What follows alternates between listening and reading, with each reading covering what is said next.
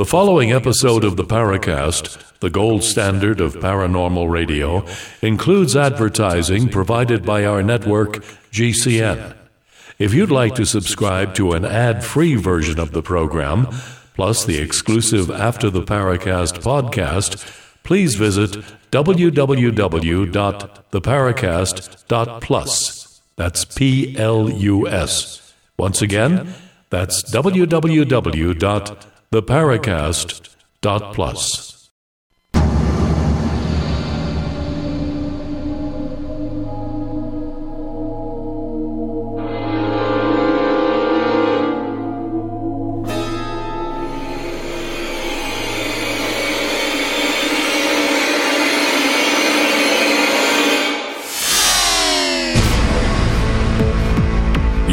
Paracast, the gold standard of paranormal radio.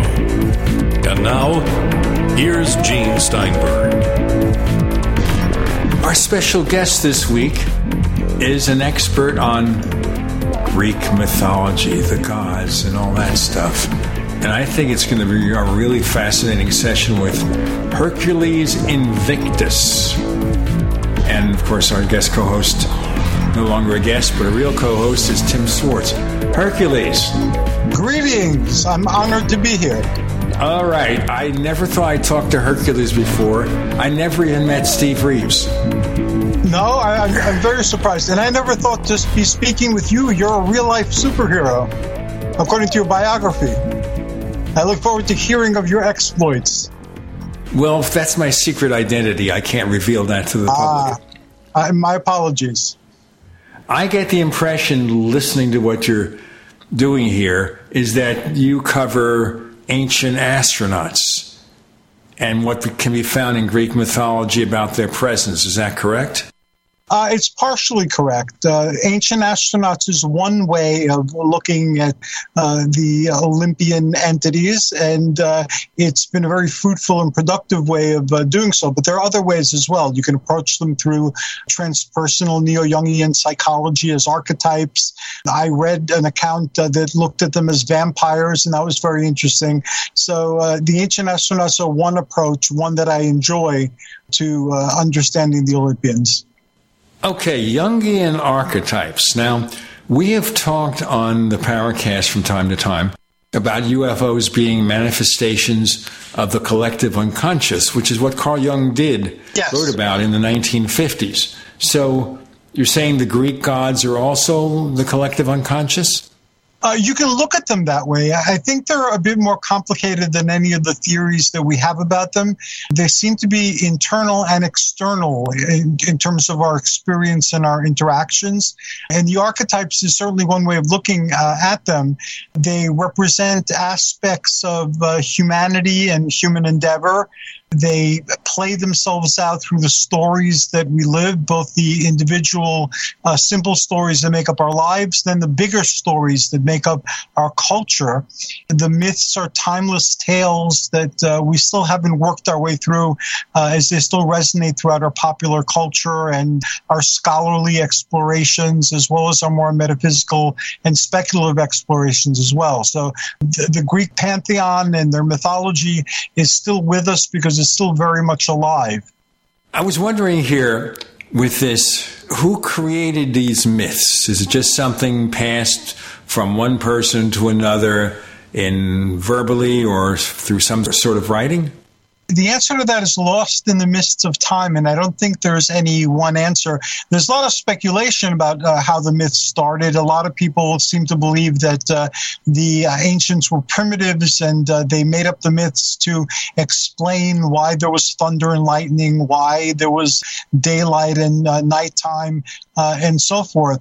But the Olympians seem to be entities of some sort. They seem to be intelligences. They're very interactive even to this day. In terms of uh, how Jung uh, looked at things, and Joseph Campbell to, to, some degree, there are stories, and these stories are what we call mythology, and they describe incidents uh, from uh, our lives. So, for instance, if you look at the myths about Zeus, you could see a lot of the behaviors and actions of uh, even modern day politicians reflected in the myths told about uh, Zeus and his family. Ares, you can look at uh, the art of war and all the warlike things happening in our world uh, as they reflect in the mythology of, of Ares. So these are the stories we're living, so they're alive. I, I, think that part of my quest, anyway, is to become conscious of the stories that we're living uh, so that you're no longer living the stories, but you're able to add variations uh, to these timeless tales. I think the gods get stuck in stories, and we're their way of unsticking themselves to these uh, timeless accounts. If they were entities, mm-hmm. were they primarily present way back when, or are they still around? They're still around. People interact with them all the time. Many of the guests on my show, especially lately, I've been focusing on that, claim interactions with various Olympians. And if it was just their belief that they did so, that would be uh, fine and interesting. But I've been getting synchronicities uh, and uh, messages coming from different uh, people who have nothing to do with each other and don't even know each other. Some of them can't even listen to the show, but I'm getting the same type of messages uh, uh, from specific Olympians from them. So I believe that they're still alive. I believe that they're still here today. I don't believe that they went anywhere, that they never left. There's no revival. It's just they're still here. Any particular Olympian gods who communicate more or what? They all seem to communicate equally. Uh, the gods are involved in various endeavors. For instance, uh, heroic endeavors would be Hercules or Athena. You know, people who work in uh, social work, people who work in uh, public service, uh, people who work as firemen, policemen people who are in the business of helping other people in difficult times or through difficult uh, times. So they're active in that uh, sphere. Uh, Zeus is active in uh, leadership, in uh, politics, in vision, you know, having a vision uh, that shapes an entire culture. Hera is concerned with marriage and social status and position and so forth. So their ancient domains are, are pretty much what they're still doing today folks uh, interact with them uh, in a variety of ways. Some people through meditation, some people through dreams, uh, some people through prayer and astral projection, uh, some people through synchronicities. Uh, they seem pretty willing to communicate to anybody willing to communicate with them. How do these compare or contrast with other perceptions of God in our society?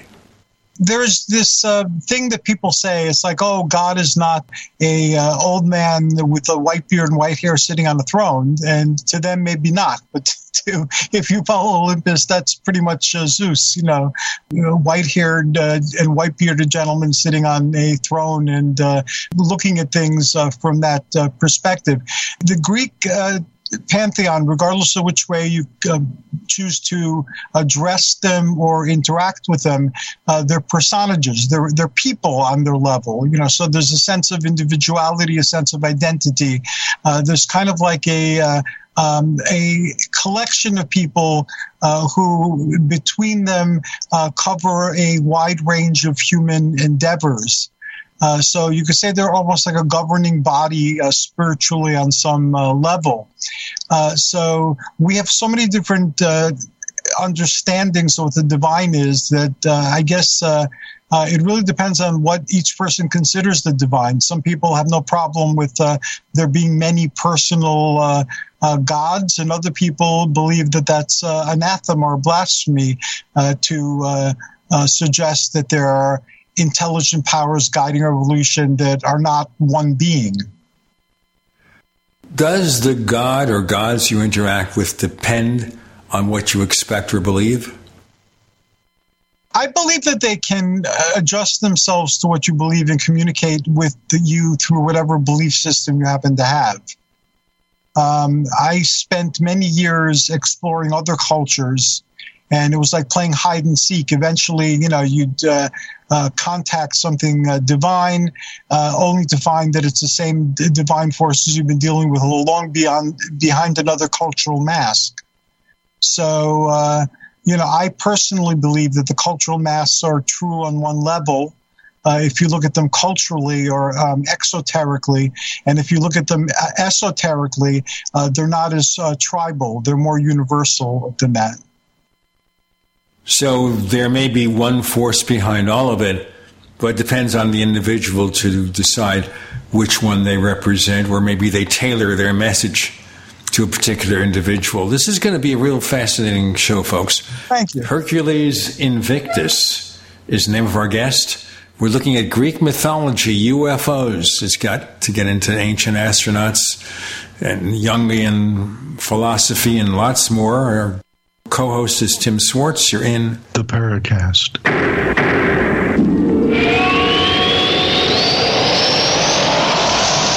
Hey, listeners. I want you to have the entire Paracast experience. So I'd like to tell you about After the Paracast. After the Paracast is an exclusive feature for subscribers to the Paracast Plus. With After the Paracast, you never know what's going to happen next. After the Paracast features color commentary, special interviews, and further conversations with Paracast guests. With Paracast Plus, you can download a very special enhanced version of the Paracast also. We do offer exclusive music, videos, and more features are coming. To get more info about subscribing, please visit theparacast.plus. Once again, theparacast.plus. Prices are just $1.50 a week, less than a cup of coffee at your local convenience store. Check out theparacast.plus to learn more about Paracast Plus. Hey trader, listen up. The markets have changed. Have you changed your trading strategies? Vantage Point can help you conquer volatility. Learn to trade with artificial intelligence. Text the word money to 813-813 and discover how to predict stock market trends 1 to 3 days in advance with up to 87.4% proven accuracy. No matter which way the market moves, Vantage Point's patented AI can give you a massive edge. Text money to 813-813 to get what you need to stay ahead of market markets and find your best entries and exits. Text the word money to 813-813. Trading involves financial risk and is not suitable for all investors. Past results do not guarantee future performance. By texting, you agree to the terms available at VantagePointSoftware.com slash terms and consent to receive calls and text using automated technology about offers or info by or on behalf of VantagePoint. Your consent is not a condition to purchase and can be revoked at any time. Message and data rates may apply. Text money to 813-813. When I was a kid, I wanted to be just like Cal Ripken. It's definitely humbling to know that now people are calling me a hero. Instead of finding the IED with my metal detector, the IED found me first, and that resulted in double above knee amputations. It's hard to describe the feeling of meeting somebody that you've always wanted to be like. There are people now that are looking up to you for their inspiration and to be their role model. Visit saluteheroes.org to learn more. Do you experience fatigue when you know you should have energy?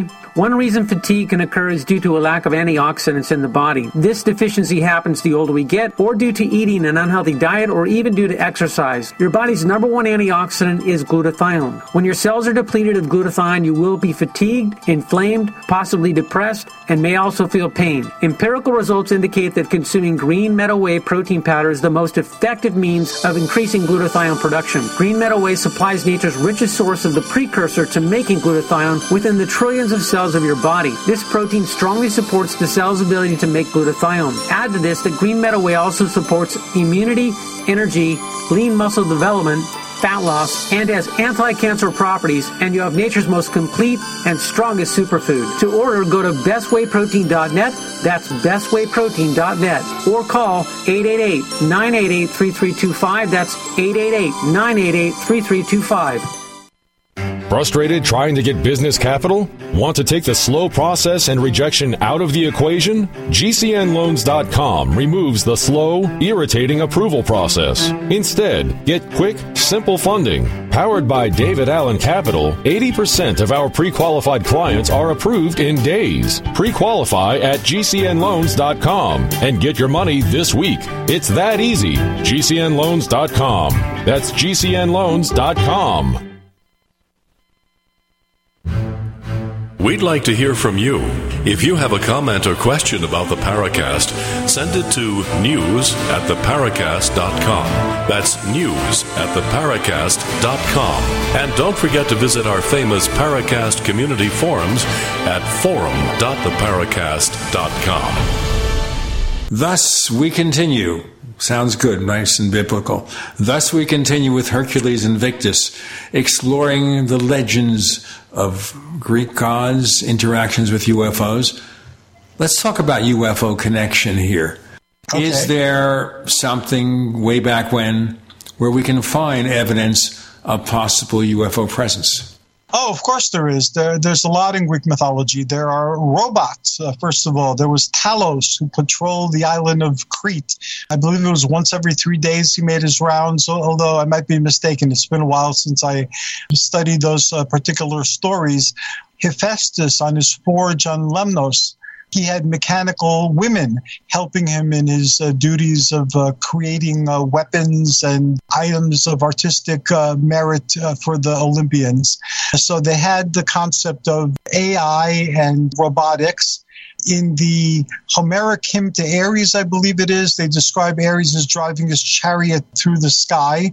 So that conception, uh, contrary to what most people think, is not something that was made up recently. Uh, the gods are often depicted as uh, flying through the sky, not only in uh, chariots, but in uh, vehicles. There are certain uh, paintings that are Greek and from the Christian era that very clearly depict people buzzing around in the sky in vehicles.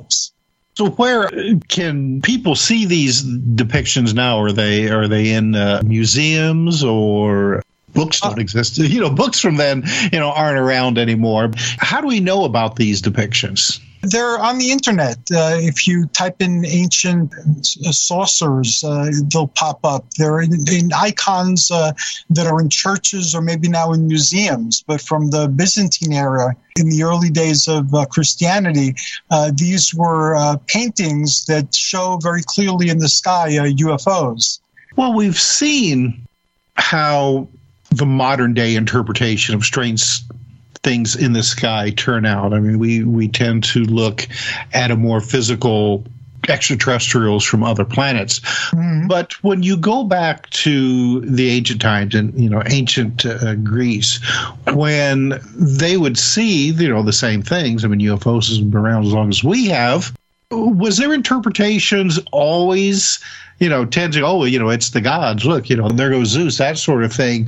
Or like today, were there different interpretations that got bandied about? Well, there are always different uh, interpretations. Uh, like, for instance, uh, at uh, Fatima, uh, some people, what they reported was very similar to what a UFO experience would uh, describe, and others, it was couched in religious terms, and still others saw absolutely nothing uh, something happened, and for many people, the sun uh, seemed to dance around, and there were other um, images that uh, filled people's consciousness that were shared. But what actually happened there, I don't know personally. I don't know if anybody really knows. It's the same with a lot of these uh, accounts. And also, there are spurious accounts. Like I remember uh, reading in the uh, ancient astronaut uh, literature that Alexander encountered UFOs in Tyre. I didn't quite believe it when I read it because uh, I'd never heard that. And that was something that would have caught my attention when I was in Greek school and we're studying all of these things. Jacques Vallée finally tracked it down, and that was a modern uh, invention. But a lot of the uh, accounts uh, that aren't made up recently uh, are actually genuine. You classify them as genuine in what respect? Genuine in terms of they were part of the experience of uh, people and they were interpreted a certain way and they had an impact on culture in a certain way. I have something called, uh, well, it's called different things. It was called the Regional Folklore Society in Pennsylvania. It was called the Center for the Study of Living uh, Myth when I first came back to New Jersey. And uh, they're rebranding it now. I'm starting my library talks uh, again. Uh, so I don't know quite yet what that will behold ultimately eventually. But it was a study of the stories people tell. And it was never our goal to prove or disprove the stories, although we did investigate the stories and we formed opinions over whether this was something uh, that had reality behind it or not. But we were very much interested in how the stories affected individuals, their families, the community, and sometimes the greater culture. Because as we're discovering uh, on the world stage now through various things that are going on, there there are things that people believe that might not be true, and yet these things have a profound effect uh, again on the lives of individuals uh, um, and uh, groups of, lo- of larger or smaller sizes. In this country, particularly, people live in two different realities and swear that what they believe is true, even if you can show chapter and verse it's false. It's Correct. pretty screwy. Oh yeah, I don't want to get into the politics of that no. because we have some people when we get into politics they have freak out sessions. And we don't mind if a listener freaks out, but we have to keep it under control. Hercules, can you tell us your background? What got you started in this? Is it something you looked at as a kid or what? Well, I'm Greek. So I went to Greek school and went to Greece. so that was the foundation of it. In Greek school, we spent years learning about uh, mythology, the philosophers, uh, the uh, ancient beliefs, the modern beliefs, uh, um, the history, the languages, uh, the philosophies, uh, you name it, we learned it in eight years. Because uh, half the day was divided into Greek studies, and the other half the day was divided into what uh, most uh, American uh, children would get in their schools. So I was provided with a very thorough grounding in all this. The newer religion didn't really resound with me um, as powerfully as the old stories did. So um, I grew up in a household where, you know, and in Greek households there are tons of statues of the old gods. You know, we never quite let go of the uh, the old gods. So any Greek house you go to, they're going to have statues of gods in their yard or in their house, or like in my house, every uh, spare inch that's a flat surface has uh, gods and things uh, on it. It's part of the culture. And uh, my parents would always say that um, I'm going to Olympus after death, uh, but I could visit them because it would be too cruel of God not to let family visit each other in whatever afterlife they uh, wound up in.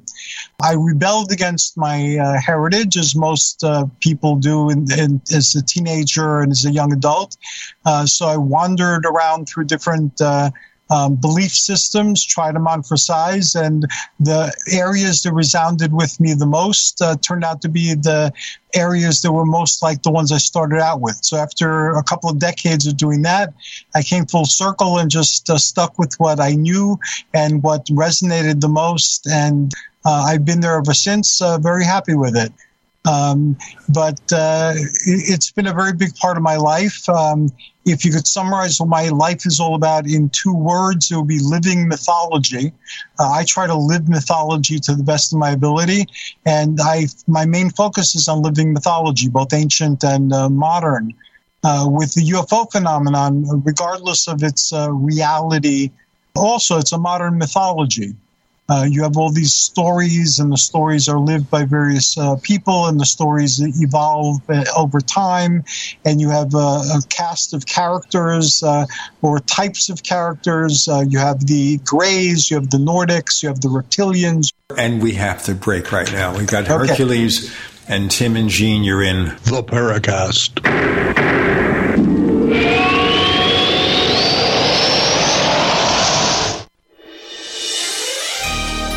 Thank you for listening to GCN. Be sure to visit GCNlive.com today. If you're concerned about the power grid and want to generate your own supply of off grid electricity, this will be the most important message you'll hear this year. Here's why. We now have a small number of solar generators back in stock. These emergency backup systems provide life saving backup power when you need it most. And unlike gas generators, solar generators run quietly, emit no dangerous fumes, and produce an endless supply of free electricity from the sun. Whether it's wildfires, dangerous weather, power grid issues, or just getting off the grid, you'll never have to suffer through painful power outages again. Even better, all this week, radio listeners get over $700 in free off the grid bonuses too. Go to mysolarbackup.com to learn more and check availability. That's mysolarbackup.com. Look for the free report, Crisis Cooling How to Make Absolutely Sure Your Meat, Milk, and Medicines Stay Safe and Cool in Any Power Outage. Yours free at MySolarBackup.com.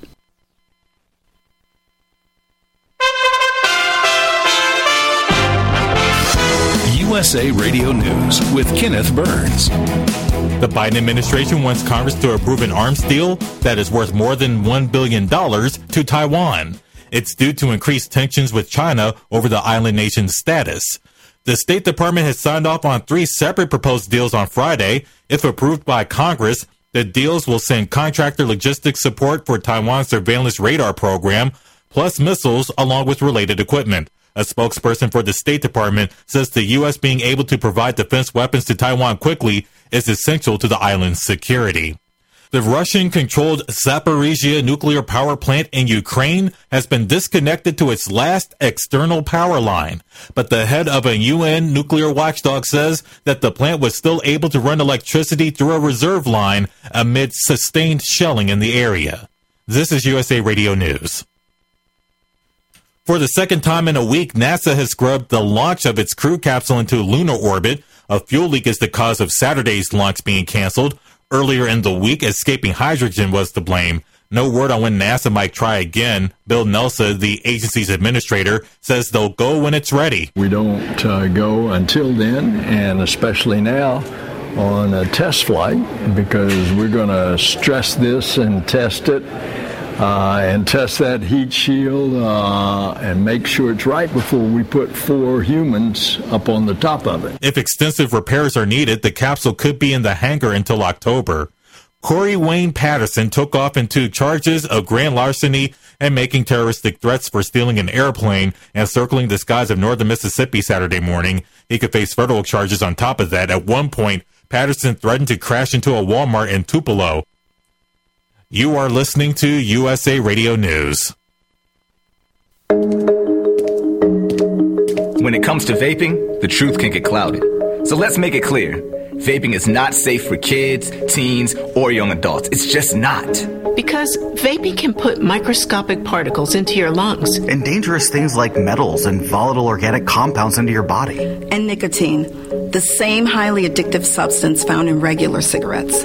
Nicotine can harm a person's brain development through their mid 20s, affecting learning, memory, attention, and impulse control, and priming the brain for other addictions. Vaping products also come in kid friendly flavors that can make them appealing to youth. And many kids also use other drugs, like marijuana, in vaping devices. With appealing flavors, high nicotine levels, and lots of promotion on social media, many kids think vaping is harmless, but it's not. So talk to your kids about the risks of vaping, because when you talk, they hear you.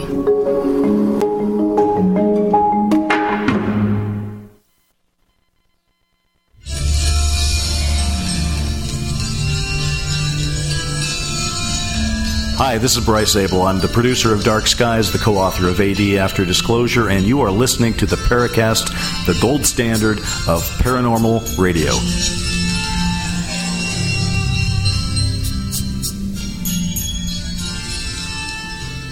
We sure do have a cast of characters in the UFO field, and not just the creatures allegedly seen, but the people. Yes. We have some really interesting people. Um, let me ask you a quick question before we go on, and you don't have to answer. Do you have a day job? I do lots of things now. I write, I teach. Uh, I teach everything from uh, kids in enrichment uh, programs uh, to uh, people who are retired uh, and in senior uh, center uh, type of uh, situations. So I've, I've taught most of my career. I've also been very active for over four decades in the human services. Human services being what? I worked in psychiatric rehabilitation. I used to design uh, pre-vocational programs uh, for people who uh, uh, either had a background in mental illness or substance abuse, and I used to get them ready to uh, work or return to work or uh, return to school or whatever they really wanted to do with their lives for most of my career. Let's go back to the UFOs. Okay. Now, if UFOs were present in ancient times, can we think that maybe the original gods that influenced all these myths were entities from other planets? That's a possibility, and uh, you know I wouldn't discount it. The ancients had a very different uh, idea of what planets were and uh, where they were in the sky and, and so forth. So uh, they had entire belief systems based on what they thought. So, in terms of the more ancient belief systems, it made a lot of sense. And that's why the gods are associated with uh, the planets. And that's why in every book on magic, you'll find their correspondence tables to show you who the different gods are in relation to each other and to the planets. And we have it in our days of the week. The days of the week uh, give you the occult information you need to decipher a lot of occult uh, mysteries. You have Sunday, which is sacred to the sun, Monday, which is sacred to the moon, Tuesday, that is sacred to Tiw or Tyr, and in Greek that would be Mars. Wednesday is Woden's Day or Odin's Day, uh, and that corresponds with uh, Mercury or Hermes in the ancient times. Thursday is Thor's Day, and that uh, corresponds with uh, Jupiter or Zeus.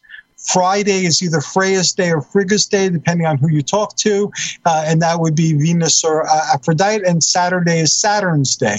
So these are the classical planets of uh, antiquity, and in the Romance languages, especially, uh, you don't need to go like one or two steps removed to to figure out which uh, mythical figures you're talking about.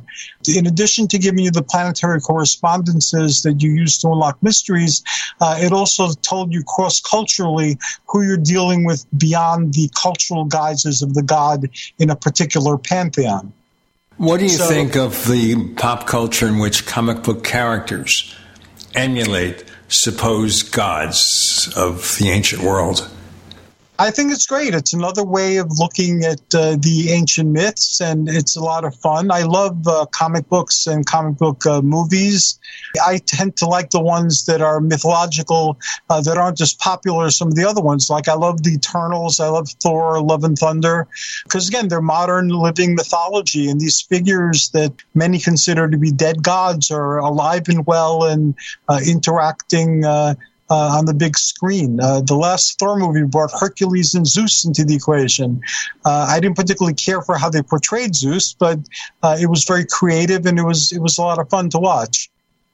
What did you think of the TV show Stargate SG 1? Where they take gods from every culture, they mash them together, and they become the villains.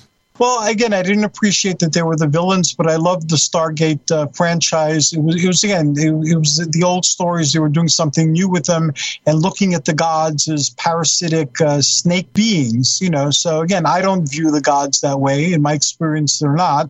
Uh, but it was an interesting way of uh, looking at it, and uh, I certainly had fun with the show. One of the things they did, which uh, also happens spiritually, is in some of the theosophies of modern time, like the theosophy of Blavatsky and afterwards, you have all these gods working together in different heavens and in different capacities. So you could have like uh, uh, the Theban Hercules or Zeus sitting down with Kuan Yin and Buddha uh, over tea, uh, discussing how to help humanity through their current uh, crisis. So uh, that actually did happen, and a large portion of people in America who follow the I am movement, for instance, uh, you know, they don't see uh, the cultural divisions as uh, being uh, exclusive anymore. Uh, the gods have become inclusive not only in popular culture, but also in popular belief for many people. Oh, and by the way, if you're a fan of Stargate SG 1, months after MGM, the studio that carried that show, was bought out by Amazon, it's now back on Amazon Prime in the US. So they have Stargate SG 1, Stargate Atlantis, Stargate Universe. They don't have the two standalone movies yet. And there are lots of places where you can see the original movie with James Spader and Kurt Russell, which was produced by Dean Devlin and Roland Emmerich, who also brought you Independence Day. But I have a lot of fun with that show. I mean, I really do. Some of the stories are just really stupid. They keep revisiting a primitive mm-hmm. culture that has some kind of weird thing going on, and it could be repetition. The thing was on for 10 years, though. Yes. Started at mm-hmm. SG1. How many TV series last for 10 years? Not many. I have them all on DVD, including the, the cartoon series. Remember that one, Stargate Infinity? No, I do not. Yeah, there was an, a, a season or two. I don't remember exactly how many, but uh, it was uh, in a future time, and the the storyline varied from what it eventually uh, became with the gold and the ancients and and so forth. Uh, so th- th- there's like an earlier conception of it. Forgive me if I say this. I'm not a big fan of cartoons. I Oh. gave up with Bugs Bunny, Sylvester the Cat, Elmer Fudd, those things when I was real young. But when they brought in cartoon versions of real characters or realistic characters, I prefer the realistic characters. Just me. Understood. It, I believe very strongly, and, and again, I believe that the Olympians are real and active today. But I believe uh, very strongly uh, what uh, some of the ancients also believed in that uh, there were lost civilizations, like when Plato talked about uh, Atlantis and he introduced uh, that whole concept to Western society. He talked back then of uh, how the Greeks uh, knew nothing of ancient things and how the Egyptians hold records. And Herodotus uh, told us pretty much uh, the same thing uh, of times that were you know much earlier. There seems to be ample proof of uh, technology that shouldn't be there, like Tim had talked about very recently about items that are found in solid rock or footprints that are found uh, that are humanoid near dinosaurs. You know, there, there are a lot of things that can't be explained except by the fact that their civilization and humanity may be much older than uh, we think. And um, I'm forgetting his name now, Ignatius Donnelly. He speculated like uh, um, uh, like uh, Euhemerus. Uh, I believe it's pronounced in English. Uh, did uh, Euhemerus was uh, uh, someone who was around during the time of Alexander, and he saw Alexander become a god in his lifetime. So he started looking at the ancient myths and uh, wondering if maybe all the mythical figures uh, were uh, initially humans uh, that kind of uh, transcended humanity while they were alive and were immortalized in uh, myth. And Ignatius uh, Donnelly uh, took the same approach, and he was a politician in Washington. And, and just like Plato brought it to the ancient world, Ignatius Donnelly rekindled the whole Atlantis uh, um, adventure uh, into our modern uh, consciousness. He wrote a few books, and uh, there too, um, he, his idea was that the Olympians were the original Atlantean gods.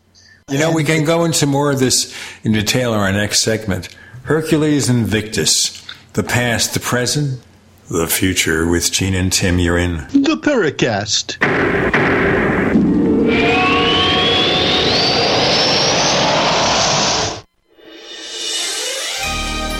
Thank you for listening to GCN. Be sure to visit GCNlive.com today. Do you need a website? Well, you can get a great deal on hosting services with Namecheap's legendary coupon code. They're offering substantial hosting discounts on shared hosting, business hosting, VPS hosting, reseller hosting, and even dedicated servers. Namecheap is preferred by millions. It's backed by a money back guarantee. Use the coupon code LEGENDARY to cash in on the special deal at namecheap.com. Namecheap.com. First came Attack of the Rockoids, and it was a critically acclaimed success. And now there is The Coming of the Protectors. A former military intelligence man is contacted by a space woman in a dream, a dream that turns out to be a nightmare because evil forces on her distant planet are planning to conquer the Earth. This is gripping science fiction of the classic kind.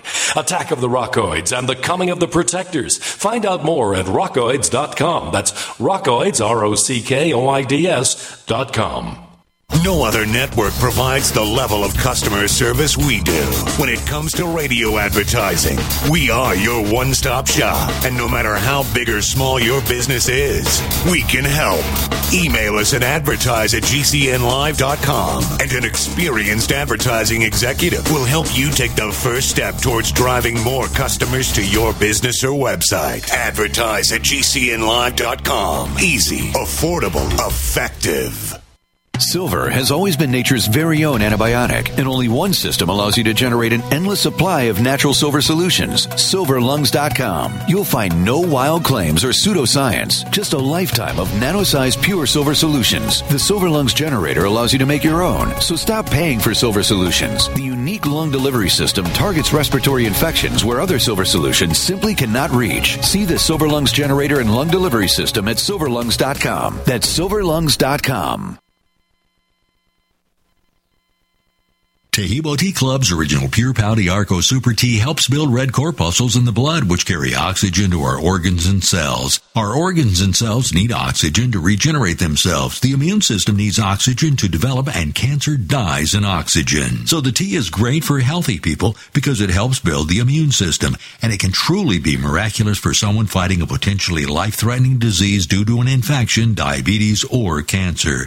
The tea is also organic and naturally caffeine free. A one pound package of tea is $49.95, which includes shipping. To order, please visit shopsupertea.com. The first word is shop, spelled S-H-O-P, then the word super, and then the word tea. The complete website is shopsupertea.com or call us at 818-984-6100 Monday through Saturday 9 a.m. to 5 p.m. California time. That's 818-984-6100. ShopSuperTea.com.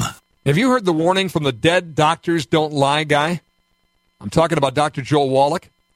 He says if you have a four inch medical chart, if you take prescription drugs for high cholesterol or high blood pressure, arthritis, joint pains, or other health issues, the medical profession is failing you. They're using you for an ATM machine. That's what he says. He has a free lecture revealing what pharmaceutical companies don't want you to know. There's been groundbreaking research and discoveries on how to effectively treat or eliminate over 900 different diseases naturally. And it's all in his free lecture called Deadly Recipe. You want it free? Call him toll free at 855 79 Young. You ready? 855 79 Young.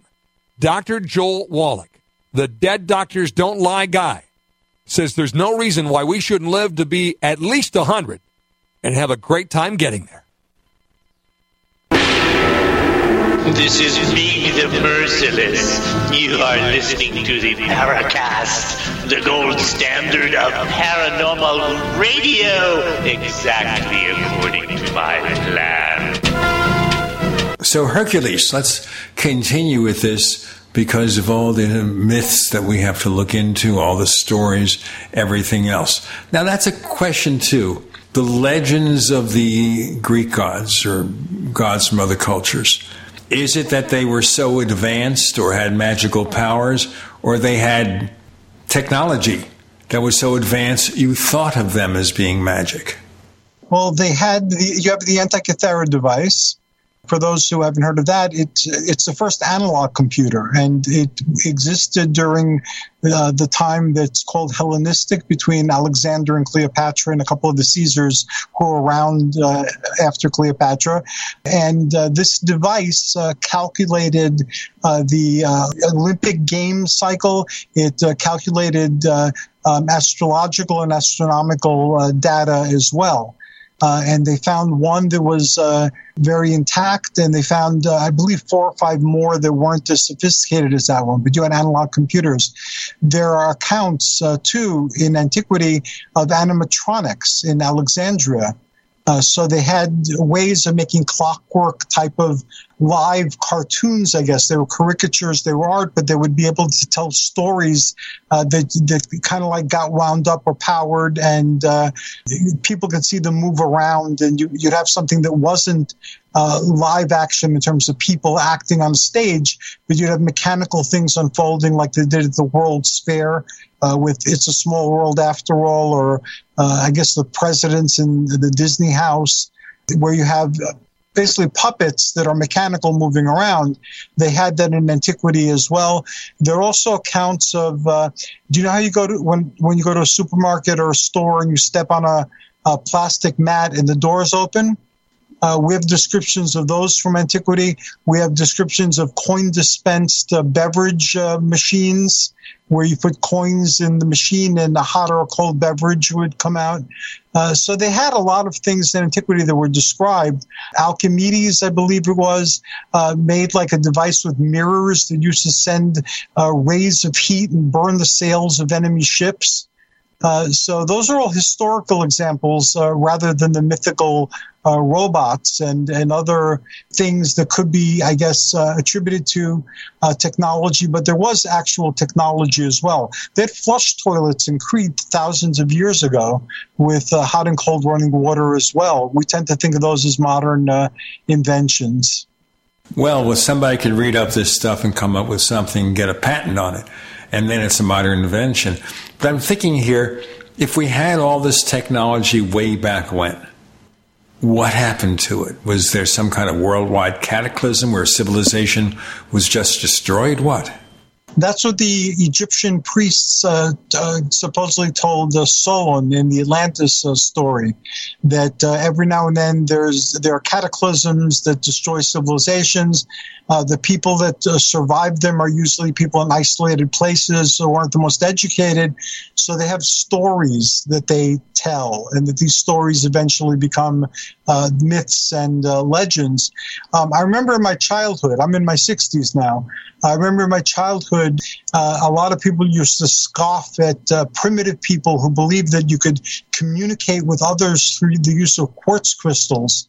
And the quartz crystals had these magic powers to uh, show you things that happened far away or long ago or that never happened, but they were part of like a mythic uh, thing uh, and so forth. The crystals led to the birth of the information age, and mostly everything that's been described uh, in the crystal lore of yesteryear is actually true or was actually true. They might have forgotten the technology that the crystals uh, powered, uh, but uh, certainly the fact that crystals can do this is, is no longer scoffed at. It's it's something that's taken uh, for uh, granted. So yes, uh, I, I believe there was technology. The internet that we have now sounds remarkably like uh, the Akashic records or the astral records, as some people uh, call them. All the things that the internet could do, the Akashic records uh, did before. How you can tap into again information that wasn't uh, available um, you could look at things that happened long ago or things that happened far away or things that didn't happen. You couldn't always trust the spirits of the Akasha because they might be lying to you or there might be so many different minds visiting it that you don't know what the actual truth is. So the, the idea of that uh, existed in antiquity and survived in occultism. And now we have mechanical, technological aspects or uh, uh, versions of that, and we don't think it's a big uh, deal anymore. When I think of the possibility that advanced technology existed and then it went away for some reason, I'm wondering if anything came about that destroyed our civilization. What would survive a couple of thousand years from now? That's a speculation. I, I don't know enough about uh, science to uh, venture a guess, but there are a lot of uh, doomsayers uh, now, uh, and some of them come from the scientific community uh, warning us of uh, global collapse. Uh, some of them in a handful of years, like I believe Elon Musk uh, predicted uh, 12 years, and other people are saying within our lifetimes or the lifetime of our children uh, that we can see our entire civilization collapse or our planet die. So. Um, hopefully we'll take action so that that doesn't happen. but the possibility of it happening uh, now as well as in the past is is always great. You know, there have been other civilizations that uh, also had their mythologies of another land, a homeland even for, some of them that, that sank beneath the waves or was destroyed by some kind of cataclysm and the survivors, you know, fled to uh, to other lands. I think mm-hmm. it was mm-hmm. the uh, the Aztec had a story of uh, um, the land they called it. I think it was Atland. Uh, yeah, Atlan. Yeah. Yeah, yeah, and uh, it was it was destroyed. They said by uh, volcanoes. So it's interesting how I mean, you know, you have all these different civilizations all across the globe with very similar mythologies along those lines. Yeah, I've always found that fascinating, and I've studied that uh, mostly when I was uh, younger. It's, and it is. It's phenomenally uh, fascinating, and uh, uh, you wonder like how extensive these civilizations uh, became. Like uh, right now, let's go back to the Marvel comic book movies. They become a global thing.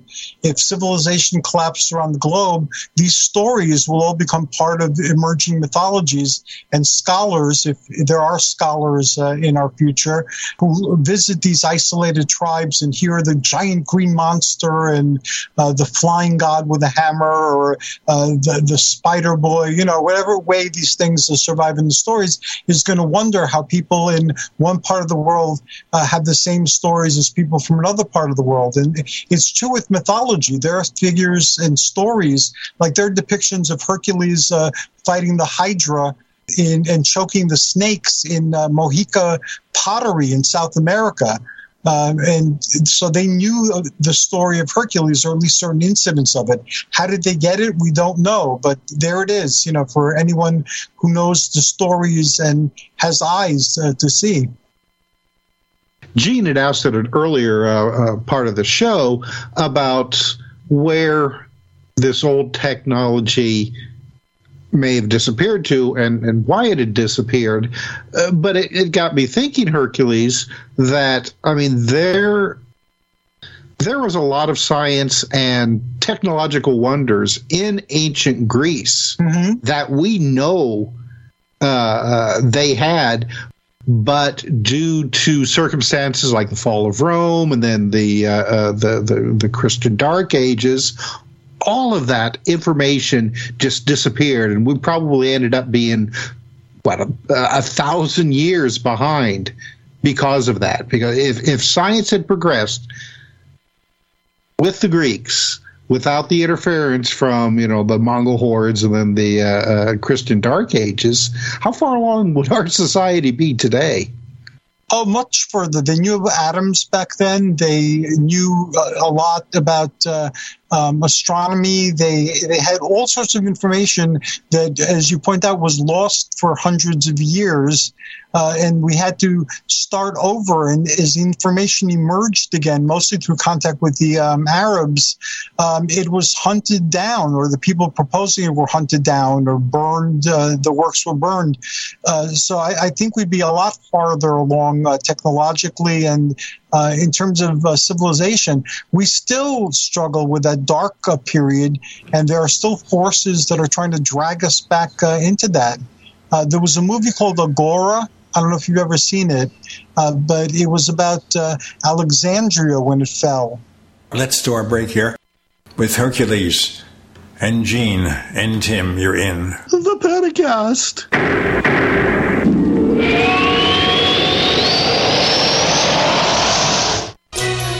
Thank you for listening to GCN.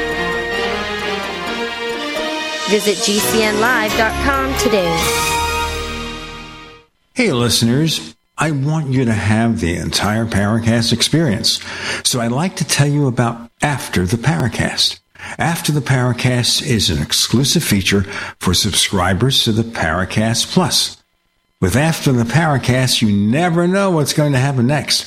After the Paracast features color commentary, special interviews, and further conversations with Paracast guests.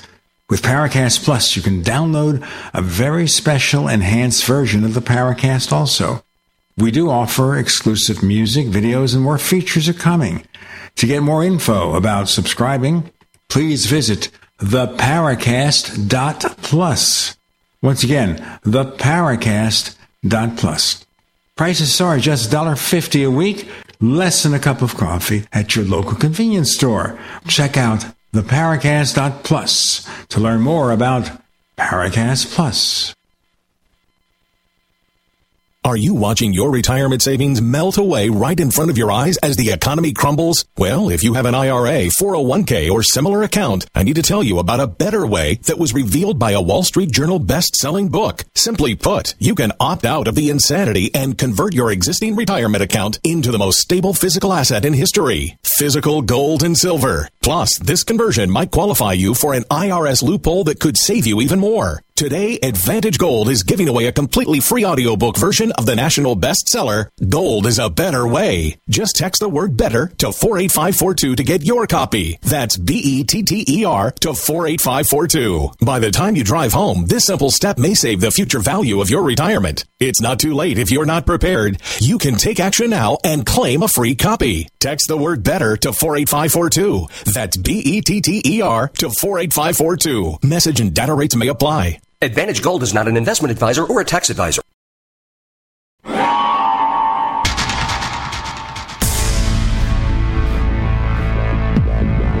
Welcome back to the Paracast, the gold standard of paranormal radio.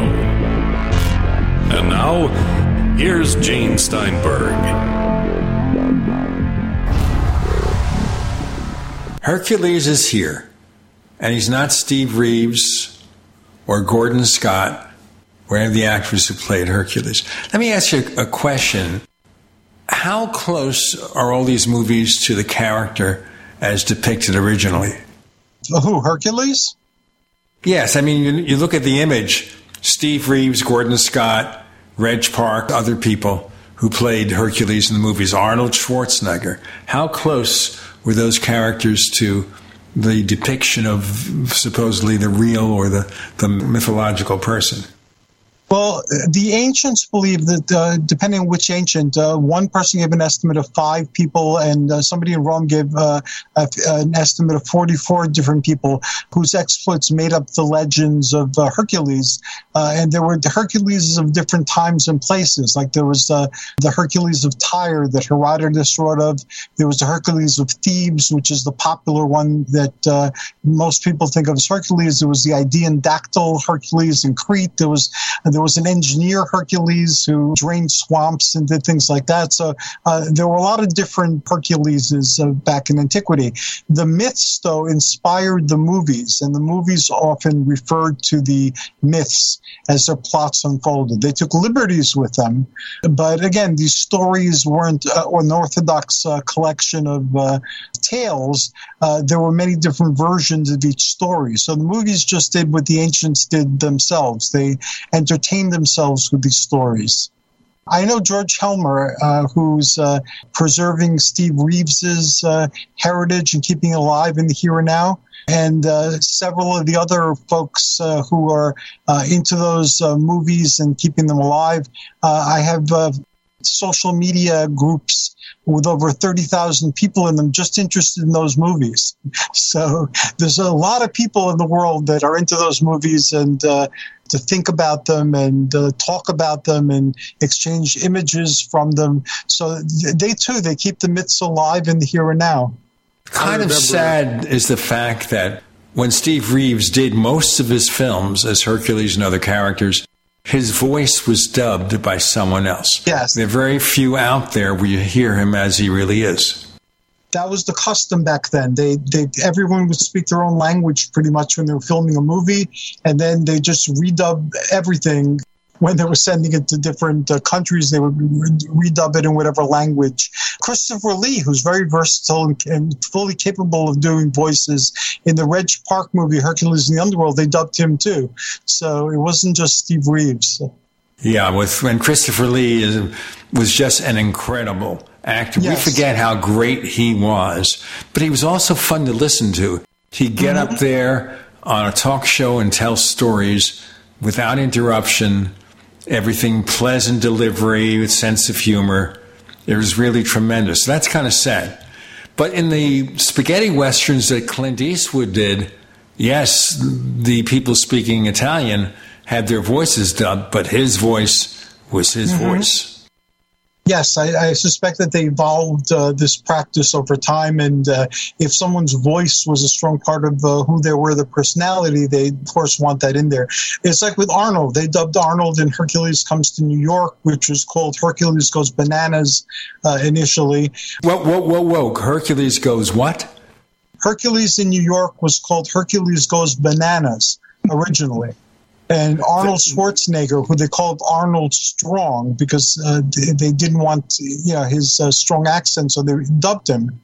Uh, but later on, when Arnold became a thing and they re-released the movie, they had him down as Arnold Schwarzenegger with his original uh, Arnold voice in there because Arnold had become a big uh, sensation. So they changed the movie around to, to before it was dubbed and released it, and it met with greater success. I always wonder about Arnold Schwarzenegger. He's a smart man, smart businessman. He could have, if he wanted to, he could have lost that accent. I believe that. He kept the accent because it was a commercial success. Right. I believe that too. I remember a Hercules cartoon yes. from the 60s that he would uh, have to put on his his power ring in order mm-hmm. to gain his Olympian powers. But I mean, he had that uh, very much uh, like Superman look and vibe to him in that cartoon.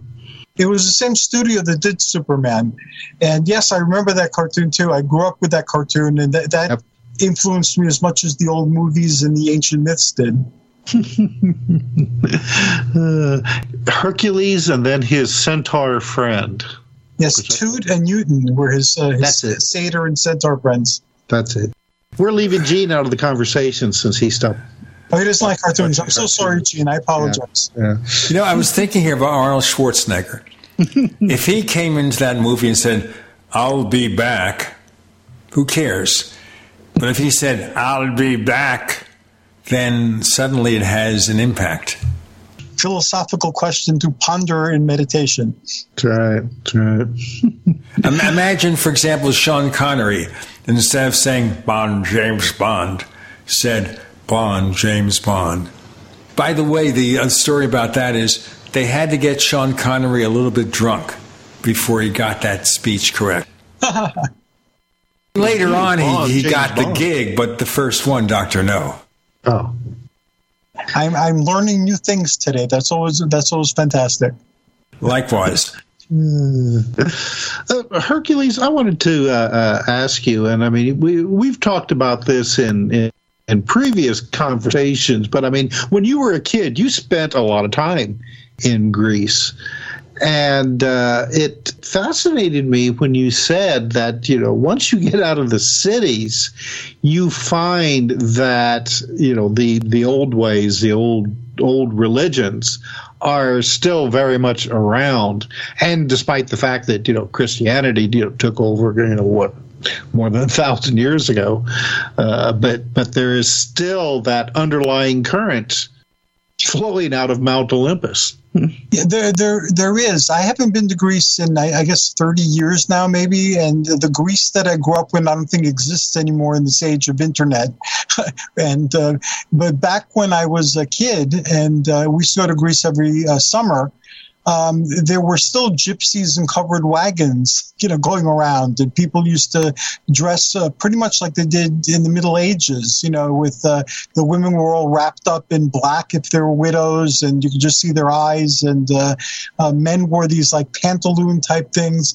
Uh, it, it, was a very different uh, place, and there were a lot of customs that you know later on when I was older and I researched them are very ancient indeed.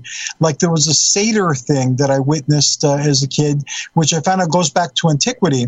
Uh, it, it, they tell you the satyrs are out and not to go outside or the satyrs will get you. It's actually young men in pants that are like made from goat pelts, but they will. They'll beat you up if, if they find out with, with sticks. And then there was jumping over bonfires and uh, the evil eye. I remember I got really sick uh, when I went uh, to Greece one time when I was older and I went on my own. And uh, my grandmother sent me to a doctor. The doctor had me gargling with iodine, and he referred me to a wise uh, woman who anointed me with olive oil and chanted what sounded like arithmetic. I felt better afterwards, by the way.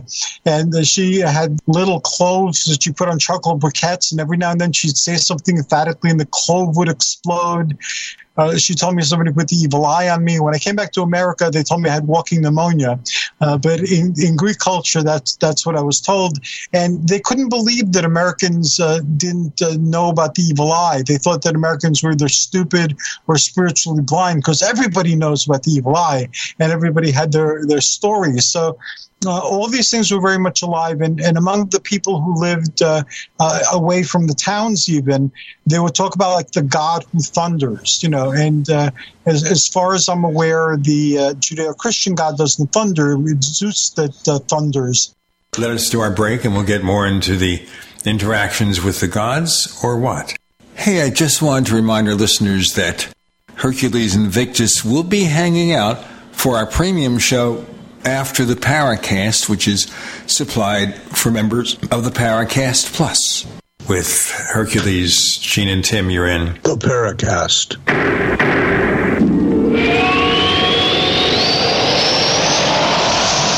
Hey, listeners. I want you to have the entire Paracast experience. So I'd like to tell you about After the Paracast.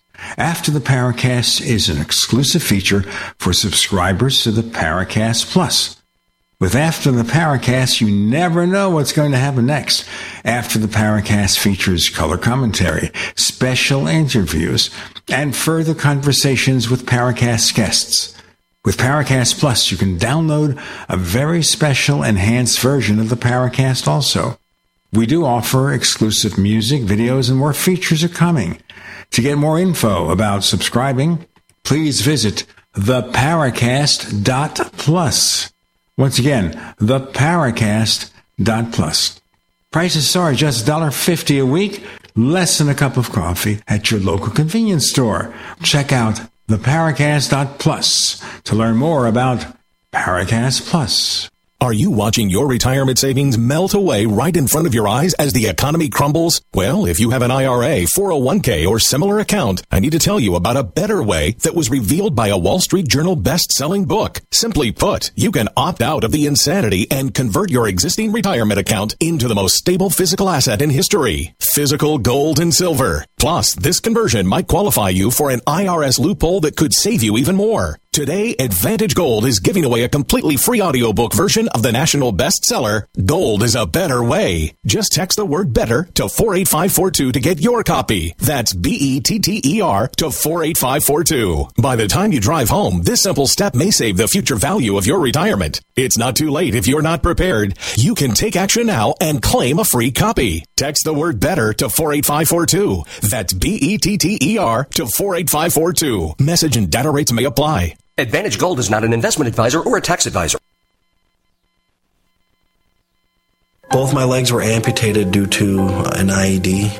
It's when you start to try to get back into like an everyday life. I absolutely felt like I lost some of my purpose. There must be something more. When DAV came into my life, they gave me a new mission. I could still be a productive member of society, could still support a family. The DAV gave him that sense of structure and purpose again to get his life back together. Visit DAV.org to learn more about our mission. Did you know that you could easily be saving up to 90% on your taxes by simply making a phone call? That's right. The Fortune 500, the globalists, all the big billionaires and millionaires, they know about the loopholes written into the law where most of them pay almost zero tax. In fact, many of them pay no tax. You even see it on the news. How are they able to do that, but the common person can't? So whether you're a school teacher, a lawyer, a scientist, a millionaire, a billionaire, or whether you're just a regular blue collar worker, everybody should learn about the legal, lawful loopholes. And we've got an organization and a group that I am so proud to be working with, American Tax Solutions. GCN has a special deal with them to get you the best rates. And here's the most important part. They save you money and then get part of the savings. This is an absolute win-win solution. You've got to give them a call at 855-907-4841 or GCNTaxCut.com. That's GCNTaxCut.com. The only way you miss out is not making the phone call. Make it now. GCN's policy is open forum avoiding censorship. Defense costs for words spoken outside of our control supersede the ability to deliver voices to this important talk platform. The First Amendment is the foundation of our core values. Cancel culture is silencing voices regardless of perspective. Freedom to speak is in the balance. Support the legitimacy of speech itself. Consider donating to SaveGCN.com. That's SaveGCN.com. We'd like to hear from you. If you have a comment or question about the Paracast, send it to news at theparacast.com. That's news at theparacast.com. And don't forget to visit our famous Paracast community forums at forum.theparacast.com. You mentioned this medicine woman who treated you for what ended up being walking pneumonia. Do we still have any people like that in this day and age, or is Greece just another populous, advanced European country? I don't know. I haven't been to Greece in 30 years, but from what I understand from people who've gone and from people I'm still in contact with, uh, these uh, little isolated islands now have like Wi-Fi and internet, and uh, they have you know, television, uh, and they have all sorts of things that uh, back when I was young they didn't have. So I don't know if that still exists, and I'm sorry to see it go. It was very rich. Uh, and very different than what reality was here growing up. I believe somebody told me that they have developed uh, folklore societies uh, to try to preserve as much of the ancient information as uh, uh, they still can. But when I was a kid, it, it, was not unusual to meet gods or spirits uh, of some sort uh, on isolated walks through the hills or mountains or in the in the forests or you know the seashore. The, there were common things that people encountered and shared experiences with, and I started having those types of experiences as a child, it wasn't something that was out of the ordinary, at least in Greece. You know, I'm very happy of that because I guess uh, uh, it would have been very alarming to my parents if they were not Greek if I reported a lot of the stuff I reported growing up. Hey, before we go on, this is fascinating. Before we go on, how about telling us about some of those experiences that I've had? Absolutely. Uh, Okay. Um, do you want ones that are uh, that have been published in uh, Tim's books or uh, something new? Either way. Okay. Uh, there was a, church called Agia Marina, and it's in uh, Lemnos, which is the island where most of my family is uh, from. Lemnos mythically is the island of Amazon women that Jason and the Argonauts stopped at. It's also the place where uh, Prometheus stole flame from Hephaestus' forge and gave it to humanity. It's where the giant Orion went um, when he was blinded because the soil had healing properties. So Lemnos is an island rich in mythology. It's where uh, Philoctetes had his bow and Hercules appeared as a god to convince him to give it to Odysseus so they could win the, the Trojan War. So anyway, there, there's a church there on one of the uh, big hills or small mountains, uh, whichever way you want to look at it. And there's a little shrine on the hill every time I've gone to that uh, shrine, whether I was a child or later on as an adult, uh, when I've gone by myself, a woman dressed in white always comes you know, from somewhere. And she seems to know everything I've been doing, you know, although I, I don't really know who she is, you know, beyond uh, the fact that she's there whenever I go there. Uh, and we always have these long conversations, and it never occurs to me to question the weirdness of it until after she's gone. And these Greece is not now very heavily forested. It's a xeronisi, like dry island. It means so. There's nowhere you can hide. You know, if you hide behind an olive tree, you're not hiding much of yourself. Or uh, the little shrine, there isn't really a lot of room to hide yourself behind the shrine. So she would appear out of no place and disappear back into no place. And during the time we spent together, she seemed very well informed of what I'd been doing since last time I was there. Very friendly, wonderful uh, conversation. Um, and again, it didn't strike me as strange until after, like moments after it happened. Like uh, after she left, or I would uh, say I needed to go back to the village. Uh, and then as I was walking, I was like, wait a second, this is a strange thing that's happening. Uh, and then I turn around and she wouldn't be there, and there'd be nowhere for her to be. Uh, that appeared, I believe, in the first uh, thing I wrote for Tim and Tim a few years ago.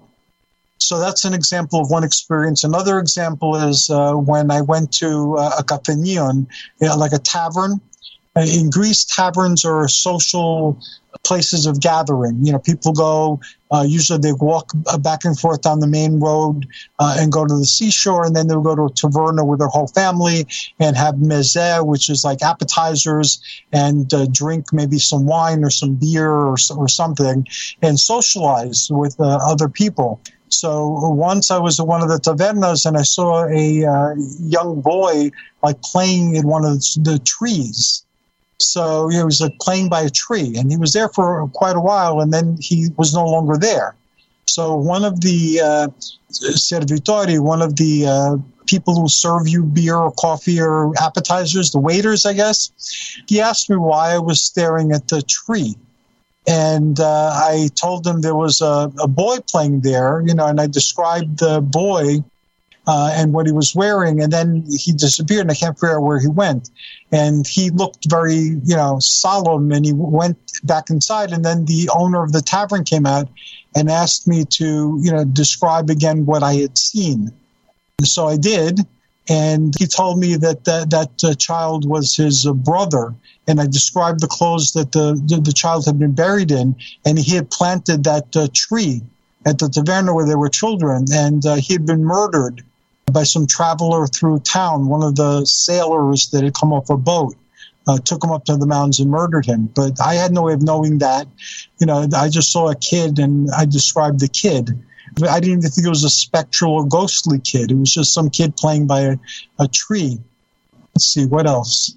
Once I visited my grandparents and uh, I got sick, uh, so I had a fever. And uh, in my fever, I started describing uh, things and people from from their youth uh, in the room that I was in. And this was just a room. There was a bedroom, you know, spare bedroom, a large one, but it was a spare bedroom when I was a kid. Uh, but earlier, when they were younger and they were very involved in the social life, it was a place where they held uh, parties. So the people I was describing, the things they were wearing and uh, the types of music and dances that uh, you know were going on were things that actually happened in that room. So those are the type of uh, experiences. There were a lot of experiences also with what are called like folklore entities or nature spirits or elementals. Uh, these are spirits of trees. I've always been able to sense uh, tree spirits. I've met a lot of people who had relationships with the tree spirits and discovered the tree spirits seem to form relationships with women who've been in abusive uh, situations. All sorts of incidents. Uh, my life has been a haunted life. If you look at one way, it's been an enchanting life. If you look at it another way, I've never had the luxury of uh, believing that this world was what we were told it was by the society at large. Is society in general choosing to lie about what the world is like to maintain control or because they're misinformed? What's your perception? We're going to split in a moment. You can start your answer and then we'll break it for the next segment. Go ahead. My answer is my thoughts are a little of both. I, I believe that there are people who use uh, the beta brainwave frequency of our thinking to keep us stuck here to control us uh, better. Uh, and also, I believe that in order to have a functioning uh, society, you need to have certain things that you don't want people to stray in. Uh, mentally or physically or emotionally. Uh, so they set up uh, taboos to prevent you from uh, going there. We're going to go to another place, a place that we can't even conceive of. With Gene and Hercules and Tim, you're in. The Paracast.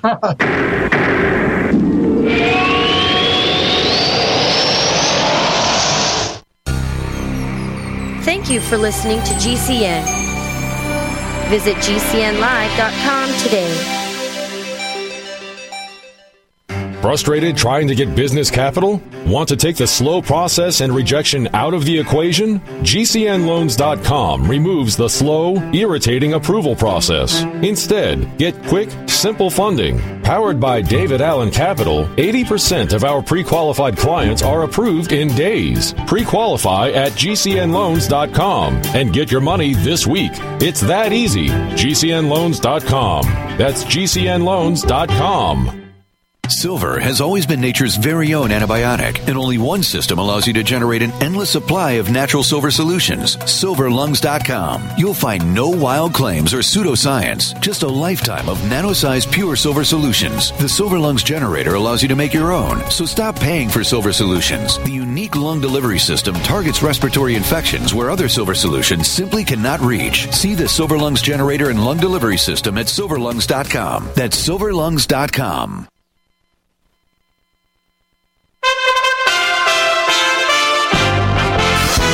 USA Radio News with Kenneth Burns. An airport worker with minimal flight training stole an airplane from Tupelo Regional Airport where he worked for 10 years and scared thousands on the ground in northern Mississippi.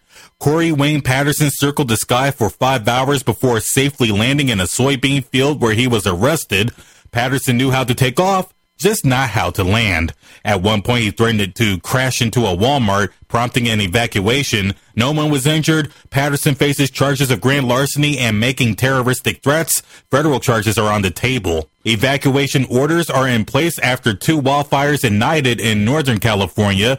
The Mill Fire, which began Friday afternoon, burned close to 4,000 acres by Saturday morning and is 20% contained. The Mountain Fire began Friday evening. It's only 5% contained and so far has torched close to 3,400 acres. This is USA Radio News. Former Soviet leader Mikhail Gorbachev is being remembered for helping to end the Cold War and for precipitating the end of the Soviet Union, later calling it the greatest geopolitical catastrophe of the 20th century. Gorbachev was laid to rest on Saturday. Russian President Vladimir Putin claimed to be too busy to attend the funeral. Gorbachev died Tuesday at the age of 91. For the second time this week, NASA is scrubbing the launch of its crew capsule into lunar orbit. A fuel leak is the reason for the launch being canceled on Saturday. Escaping hydrogen caused the first scrub to occur on Monday. No word on when NASA might try again. After this coming Tuesday, a two week launch blackout period will kick in. If extensive fuel leak repairs are required, the capsule could be moved from the launch pad back into its hangar. That would delay the flight until October. More than 300 flights into, within, and out of the U.S. have been canceled so far this holiday weekend, with thousands more delayed. You're listening to USA Radio News. Hi, I'm Dr. Joel Wallach, veterinarian and naturopathic physician, the Dead Doctors Don't Lie guy with an important message. Take charge of your health. Do not continue to blindly follow the system that has failed us all. I appreciate GCN listeners because you're open minded and intelligent. If our system is so great, why is it that the United States, the USA, ranks nearly 60th worldwide in longevity and number one in obesity? All the while we spend more money than all the other countries combined annually on unnecessary healthcare procedures and toxic drugs. It doesn't take much to get on track, not with the government or pharmaceutical companies, but rather you in control of your own health with a basic understanding of nutrition and supplementation. FDI Longevity has the finest quality health, sports, and energy supplements available. GCN listeners are invited to join our team of people who want to stay healthy well into old age. We are currently looking for specialists to represent FDI Longevity and Save America. To buy products at wholesale prices or join our business team, go to GCNteam.com. That's GCNteam.com. Support GCN. Get healthy.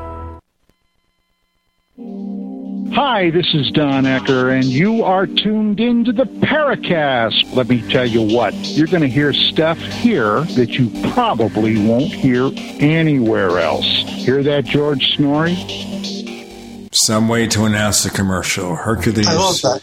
You like that, okay. Good. Because Tim needs all the compliments he could get. Hercules finished the answer. Why don't you finish the answer? It's, it's kind of like if, if you do something even as simple as working with your dreams. You know, one of the things that will strike you very quickly is that dreams happen in a reality that is much like ours. You can see, you could hear, you could feel, you could taste. You know, you're, you're pretty much in a 3D uh, experience that is uh, multi leveled. And if you continue working with your dreams, you become aware of like other states, like the hypnagogic and the hypnopompic and those are the states you drift off into and out of you know between waking and, uh, and sleeping. And if you could pay attention to what's going on there instead of dismissing them as like passing thoughts it's more vivid than what we call waking reality. Remember the viewmaster things that you put like a, the circle with the pictures and you pull it and you get like uh, different pictures? Do you remember those? Oh, I, still have do. Well, the hypnagogic and the hypnopompic is bright like that, where it's it's the same thing, but it's crisper and clearer, you know. So it's it's realer in a sense than what we experience when we're awake. And then there are like liminal states that aren't nothing, you know, between dreams. You know, like there's a space between dreams, like a back door between dreams. Uh, and if you play with dreams uh, too, uh, you can become lucid in the dreams, so you can start controlling the dreams. Like I've made a, a subway train fly in a dream when I realized I was dreaming. Or you know, flown like Superman. Uh, those are things you could do in a um, a uh, lucid uh, dream. You could seed your dreams. Now, not every day's dreams is as uh, cool as that. Like I just have days where it just seems a regular dream, or I don't become lucid, or I haven't seeded it. You know, so dreams have a wide range of experience. But even if you just work with that altered state, you see that our world isn't what we think it is. Especially when you start tapping into things and you get synchronicities where it seems like the universe is trying to get your attention to a particular happening or a particular phrase or, or something, but it, it happens in ways that don't function in the way you think reality functions based on what you were taught uh, is reality. So um, I don't really, I haven't really like done drugs or anything because I can meditate and put myself in these states. So I don't really need any substance to uh, uh, take me there. But uh, I love dreaming. I love meditating uh, because you can experience reality in a different way. It's not the same reality. Like I used to hold dream classes and teach people like how to adventure in their dreams. Well, what happened invariably is after a while, people start reporting the same thing in their dreams. And sometimes they'd remember the same events in dreams. So where did this happen? If reality is something that you can get people to agree of this happening, and this didn't happen while we were awake, is was it real? I, I don't know, you know, but it certainly argues, uh, you know, for a different definition of what the reality is. And that's always fascinated me. And it's part of, I, I believe myths come from these places uh, as well, some of them. And that some of the divine powers or the gods or the Olympians dwell in such in between uh, places. And uh, that there's more to reality than, than again, than we've been led to believe. And if you can deal with that without like harming yourself and or other people, it really enhances your life. Uh, when I worked in psychiatric rehabilitation, I saw many people who could experience the same types of things that I was experiencing, but whereas I just, it was part of my life, uh, they would become preoccupied with it. Uh, or feel victimized by it or become obsessed with it, uh, and all balance was lost. Uh, so they would wind up in psychiatric institutions. I find the whole synchronicity phenomena to be extremely fascinating. You know, one aspect, and this was something that you had mentioned uh, earlier in the show, where synchronicity has really led a lot of people's religious belief systems and how that has evolved over the centuries. So, I mean, I could uh, I could really see and and, and and I know I've run across some stories myself of people, especially in in Greece and some of these you know other countries, who believe that their synchronicity was happening because of interactions with various deities. Hmm. Yeah, I, I, can see that, and uh, um, I hear a lot of people of all uh, religious uh, paths uh, say that uh, they prayed and then something happened and they attribute what happened to uh, the prayer. And sometimes it's hard to uh, ignore. And I, if you want, I'll share a particular story that had synchronicities in it. Please do. I was I meditate a lot and I deal with a lot of different uh, people, you know, and not only through the show or through the public talks I give, but I, I generally talk to lots of people. I'm an elected official, by the, by the way, too. so I, I, talk with lots of people about lots of different uh, things. And um, I was talking to uh, these uh, folks who uh, had a, a Urantia book offshoot called The Sixth Revelation um, in uh, California and uh, the, Olympian gods had uh, revealed themselves uh, to them as behind some of the Urantia book uh, uh, characters, you know, who are in the Urantia book, the different uh, cosmic beings that, that, are there. So um, they told me they had a message for me from Zeus. So um, I said, okay, what did Zeus have to say to me? And they pretty much uh, said that, uh, well, uh, that uh, the message that you got was uh, true, you know, that uh, he is your heavenly father. So what was synchronistic about this was that in my meditations, um, I had those type of thoughts or impressions that Zeus was my heavenly father. Um, and I put them where I put all such revelations on the shelf you know, it's like, okay, this might be coming from uh, my psychology. It might be coming from my own personal issues. Who knows where it's coming from? But yeah, I will think about it because it came when I was in uh, an alpha state, you know, where you get all sorts of weird information. Um, so, okay, so I thanked them very much and thought it was uh, pretty synchronistic. Within a couple of days, I got calls from Wizard in Ohio uh, and from other people who are magically inclined and are not connected to each other in any way um, and in some cases don't even know of each other's existence, telling me that a message uh, from Zeus and it involved fatherhood. So at that point, it's no longer my psychology. It's no longer something in my psyche that, uh, or psychologically that I need to uh, contemplate. I'm getting messages from Zeus from all over the place. So I decided to pursue it again in meditation. And uh, basically, it dealt with uh, some psychological stuff, like uh, I am a father and I've had a father, and I don't consider myself the best son or even the best uh, father. You know, I've, I've, tried to be the best father, but I'm kind of like a, a sky person. I'm, I'm very far away on some level, even on some other levels I'm connected. And I wish that that were not so, but that's how I am. So there were a lot of issues about fatherhood that came out, but Zeus was telling me you know, as that he is a father, and what do I, what would I want for my children? And so, well, you know, for my children to love me, for me to be involved in their lives in a positive way, and to be remembered, you know, when I'm no longer present. Uh, so Zeus said, why would I think he would want anything different? So it might not seem like much, but it, it was very profound and very transformative. And the synchronicities continued for weeks, where Zeus, who very rarely comes up in my daily existence, would come up daily, sometimes more than once daily. And the issue of fatherhood, which also is not something that pops up in conversations uh, very often to me, uh, that subject popped up uh, for a very long time and continued afterwards. Uh, I guess again to drive point the home that I'm not dealing with something totally inside my head. Well, that would be good to know. You wouldn't want to have to just something that is being made up. But that's interesting, that kind of positive interaction. But I think first time fathers all believe they haven't a clue what they're doing. And somehow they stumble through it. And most times they do a pretty decent job. Hercules, Tim, and Gene, you're in the Paracast.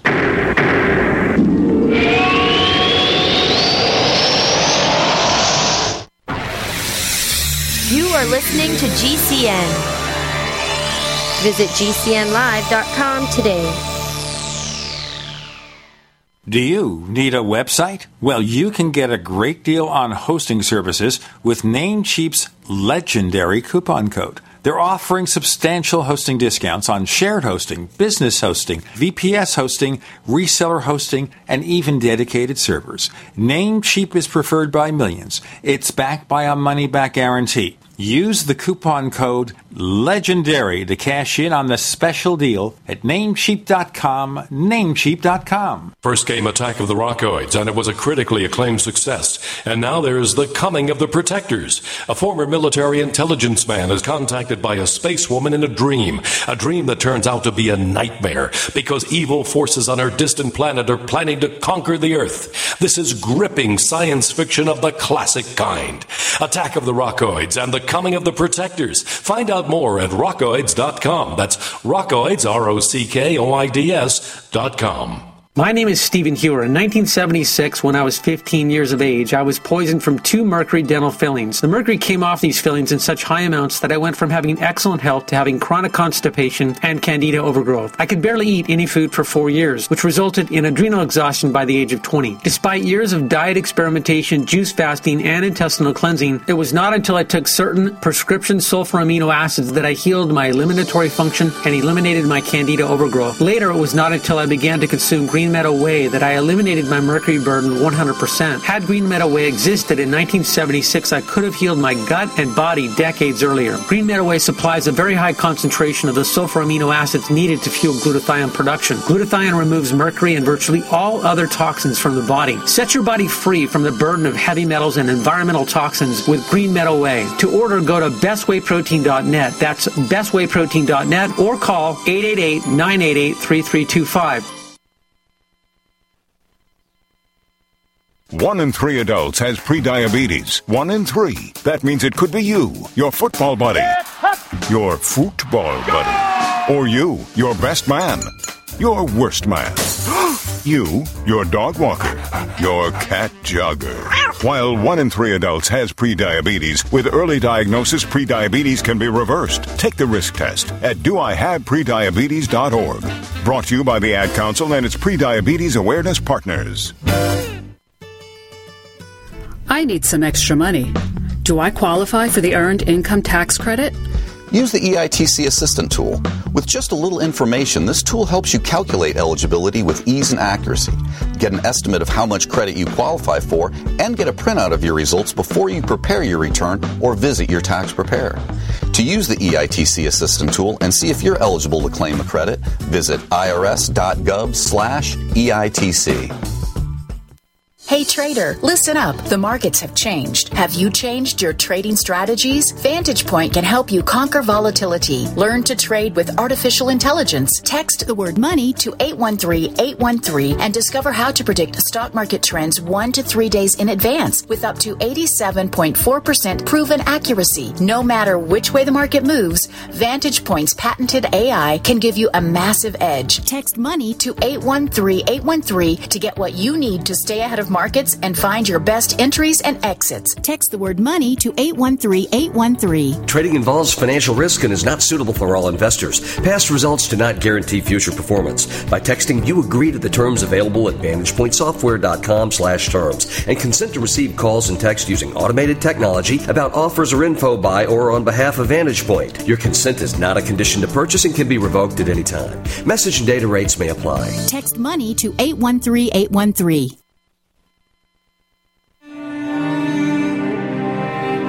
This is Jennifer Stein, executive producer of The Disclosure Dialogues. You're listening to The Paracast, the gold standard of paranormal radio.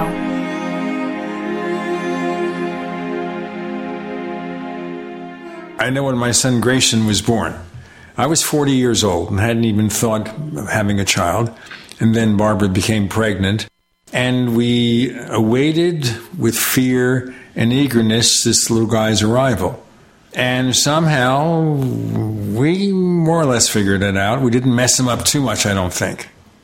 Yeah, it's, it's a it's a profound part of life, and uh, we we often rebel against uh, fatherhood when we're young, and then you know we try our best to be fathers when we get a bit uh, older. And uh, I too hope that I didn't mess up my my kids too much. they certainly had an unusual father, though. That they'll have they'll have stories to last them for a while. Well, at least Hercules, the message that you were getting wasn't, you know, uh, Hercules, this is Zeus, just stop it. Stop it now. No. but the synchronicities were it was it was like never ending synchronicity for, for a while that's interesting because john keel tells uh, several stories of when he was dealing with a lot of what he called silent contactees, which were people who were alleging to have had close, you know, UFO uh, occupant uh, in encounters, but didn't tell anybody else, didn't seek publicity or money or ridicule, that he would oftentimes get a message from one of them, and then others from all across the country would call in not too long afterwards. None of these people were connected or, or even knew about each other with the same types of messages. Mm-hmm. Sounds very similar to what you went through. Yes, that, that that does seem to happen uh, every now and then. I miss John Keel, by the way. I used to go to his. Uh, I used to go to his uh, Fortean Society meetings in New York in days of yore. You might have seen me there. Really? Oh, was, awesome. Yeah, you might have seen me there because I went to some of them. Not yeah, Antonio that many. was there. Stanton Antonio Huneeus, John yeah. Keel, mm-hmm. Jim Moseley, Tim Beckley. Yep, yep. Wasn't that building right next door to uh, Beckley's apartment? That I don't know. It would have been then 13 East 30th Street. I worked at 13 East 30th Street in Manhattan for probably between two jobs about 10 years. Oh wow. Yep, that that would have been it. It's it's it's now torn down. Well, good for it. yeah, I think I think now they're building a multi-story skyscraper on that side. Uh, it was a nice little uh, place. I'm, I'm, I'm, visualizing in my mind now with lots of twists and turns, and I used to enjoy going there. I, I, I still might have some of the cassette tapes they were selling back then. One on Men, on Men in Black, I think I got one. One time, Whitley Strieber gave a presentation. And this is just weird in the whole spectrum of things. And that is, he talks, I guess, about government response to his book Communion and the claims of interacting with ET or whatever it was. And he said he was subject to a very, very intense tax audit during this mm. period. Within weeks, I got a letter from the IRS. We need to check your taxes. Nothing so serious, but that was weird. That is weird. Synchronicity or something else? Or something else. That's uh, right. Uh, when his book came out, The Communion, I got a call from a friend of mine who was living in California at the time, but she had been in New York and she was part of my whole psychic teenagehood. I was a deep trance medium for a neo theosophical uh, group, uh, very similar to the one that uh, Mark Brinkerhoff was in. In fact, Mark Brinkerhoff operated like a few blocks for where I was doing my deep uh, trance work. Uh, so it, it's very interesting some of the information Mark uh, has been giving compared to information I've been uh, giving. Anyway, my friend I called, uh, she called from California and asked me if I'd seen the book Communion. I said I heard of it, but I haven't seen it. And she goes, "Go right now to a bookstore and go get the book." So I said, okay. I hopped on a bus and went from Bayside to uh, Flushing to the Barnes and Noble, and I saw the book, and it's like it, it hit something inside of me. So I bought the book, uh, went back and called her, and she said, well, "Did you get the book?" And I said, "Yes." She goes, "What were your thoughts?" And I said, "My first thoughts were they they don't look like that." And she goes, "What do they look like?" I said, "Well, they were kind of like this, but they were whiter. You know, like the skin was like almost uh, marble uh, white, uh, and they had hair in the back, and they, you know, they weren't naked, you know, and stuff like that." And she goes, "Can I ask you a question?" I said, "Sure." She goes, "How did you know that?" Hmm. I said, I have no idea. And it took a while uh, meditating for me to dredge up some memories. They weren't traumatic or unpleasant or anything like Strieber had reported. But that, that was a good question. How do I know that? Because I knew it. I was, I was very d- definitively definite about it. Yeah, it's uh, Whitley now is uh, uh, saying that that these creatures are are beyond our concept of just simply extraterrestrials that there's there's more to them and to their reality which I find very interesting because like a lot of people who have become involved in the UFO phenomena, it generally starts out as a belief in extraterrestrials and then after a while tends to go elsewhere. Mm-hmm. Yeah, I, I, tend to look at the Olympians in that way. They, they, even reading the myths that exist that are public, they're beings of light. Uh, that uh, story comes out uh, most clearly when uh, Hera tricked uh, Semele, Dionysus' mother, into asking to see Zeus in his true guise. Uh, and uh, he had to comply, and it destroyed her the sight of it. But he was a being of light, and uh, also they could appear in any shape they want, and that's in the myths as well. Uh, not only humans but animals. Um, they seem to not be bound by our uh, concepts of uh, time, but they have a, a different time flow altogether and they're intimately connected to our reproductive uh, systems, which a lot of these uh, other beings um, happen to be.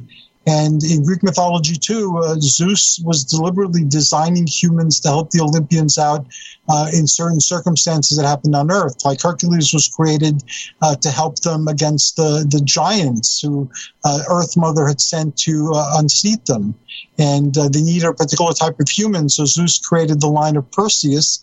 And then a couple of generations later, in the same line, he created um, Hercules. So there was like selective breeding going on to create certain people at certain times.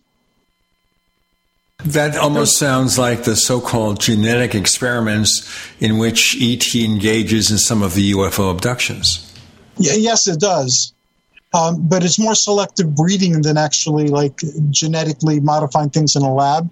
Although, again, I wasn't there that I know of, so I can't answer that definitively like the breeding of livestock. Mm-hmm, yeah. Well, some theorize here that we are created by ET not in a divine way, but due to some sort of genetic engineering. Yes, that's something I, I, have tons of books on and that I that I've studied. It's a, it's a fascinating uh, concept, and uh, especially the material in the Babylonian and Sumerian and Akkadian, uh, the, the more ancient Near Eastern myths. Can you describe them? We're going to break in about a minute and a half, but can you describe this indication, these myths about what we'd consider genetic engineering? Well, the myth with uh, Hercules uh, is definitely like a manipulation of genetic material toward uh, certain uh, ends. Um, Zeus knew that uh, he would be challenged the same way he challenged uh, Kronos, and the same way Kronos challenged Uranos, and the same way Uranos challenged the primal gods for supremacy over the earth. So Zeus did not want this to happen. So he was always tampering with humanity, as were some of the other gods. Uh, and uh, they would shape humanity. Like Prometheus was said to be one of the gods that actually created mankind as we know mankind uh, to be. Prometheus gave fire to his creation to help evolve it because he loved his creation, and he was punished by being uh, chained to a rock in the Caucasus while a predator bird, uh, some say an eagle, uh, would uh, gnaw at his liver and his intestines uh, during the day, and then at night it would leave him alone to have him regenerate, and, and the process would uh, continue over again. But he wanted humanity to have more and to be more. Hey, I just wanted to remind our listeners that Hercules Invictus will be hanging out for our premium show after the Paracast, which is supplied for members of the Paracast Plus. With Hercules Invictus and Gene Steinberg and Tim Swartz, you're in the Paracast.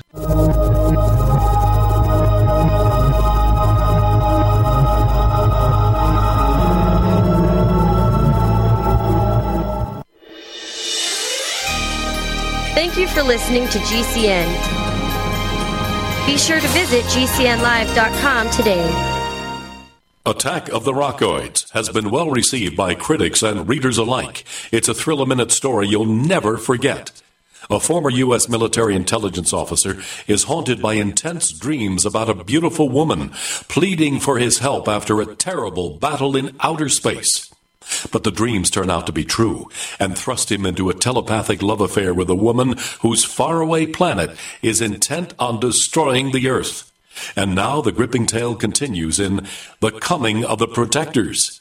It's the second book of the Rockoids trilogy, a galaxy spanning adventure that pits our hapless heroes against powerful, fanatical enemies that threaten the lives of freedom loving beings everywhere. Attack of the Rockoids, and The Coming of the Protectors. Classic science fiction at its best, available now. For more details, visit rockoids.com. That's R O C K O I D S dot com.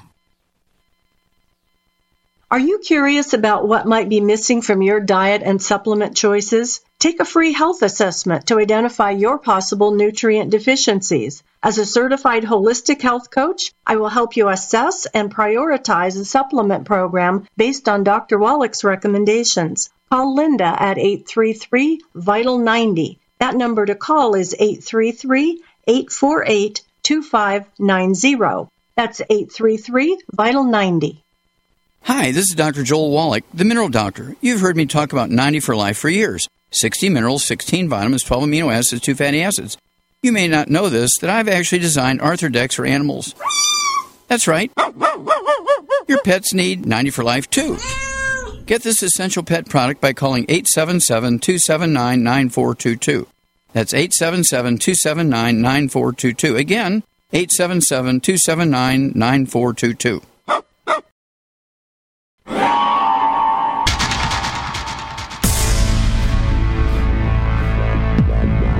Welcome back to the Paracast, the gold standard of paranormal radio. And now, here's Gene Steinberg. Tim Swartz is trying his best to be an ancient god. I want a T-shirt. I'm in the Paracast. More like, oh, my liver. Let us proceed with the genetic Um, engineering. again, whether through selective breeding or, or engineering, uh, he wanted a particular strain of human that contained something of his essence um, to be able to fight the giants and fend them off from uh, overthrowing the Olympians. So he Hercules' mother and his father both were of the line of Perseus. And then uh, he bred with Alcmena, um, Hercules' mother, and again added his genetic material to that Persian line to create Hercules, who was the first superhero. And Hercules was not only able to defeat the, the giants, uh, but he was able to ascend to Olympus when he finished with his earthly uh, labors. Uh, Athena escorted him uh, there herself. He joined Zeus, and uh, some say became the porter of heaven and uh, he would often come to Earth and help people who were in trouble. And I've collected stories. I don't have them anymore. The computer that I had them on uh, um, died a long time ago. Uh, but uh, I collected accounts from like World War One and World War Two, where people who fought in the war in Greece say, say that somebody they thought was Hercules appeared and saved the day. So I guess he's still at it. Well, the other interesting thing is that uh, the Greek gods, especially the Greek gods, seem to be a very randy bunch, especially Mm-hmm. Zeus. You know, you, you, you were talking about uh, really, you know, kind of like the uh, uh, the genetic selection of, of, humankind, and uh, they were all too willing to uh, come down to earth and uh, do the dirty work themselves. Yes, they were, and uh, that's I've always found that appealing about the the Greek gods. You know, they're very much like us, so they have a better understanding of us. Like uh, even in uh, spirituality, you pray to Hercules in antiquity because he lived through being human, and he, he had a hard time of it. And uh, so, even though he was the the mightiest son of the greatest god of the Olympian pantheon, humanity was tough for him. So you tend to cut people slack when even your god had a hard time with being a human. And yes, they were they were very much like uh, like humanity.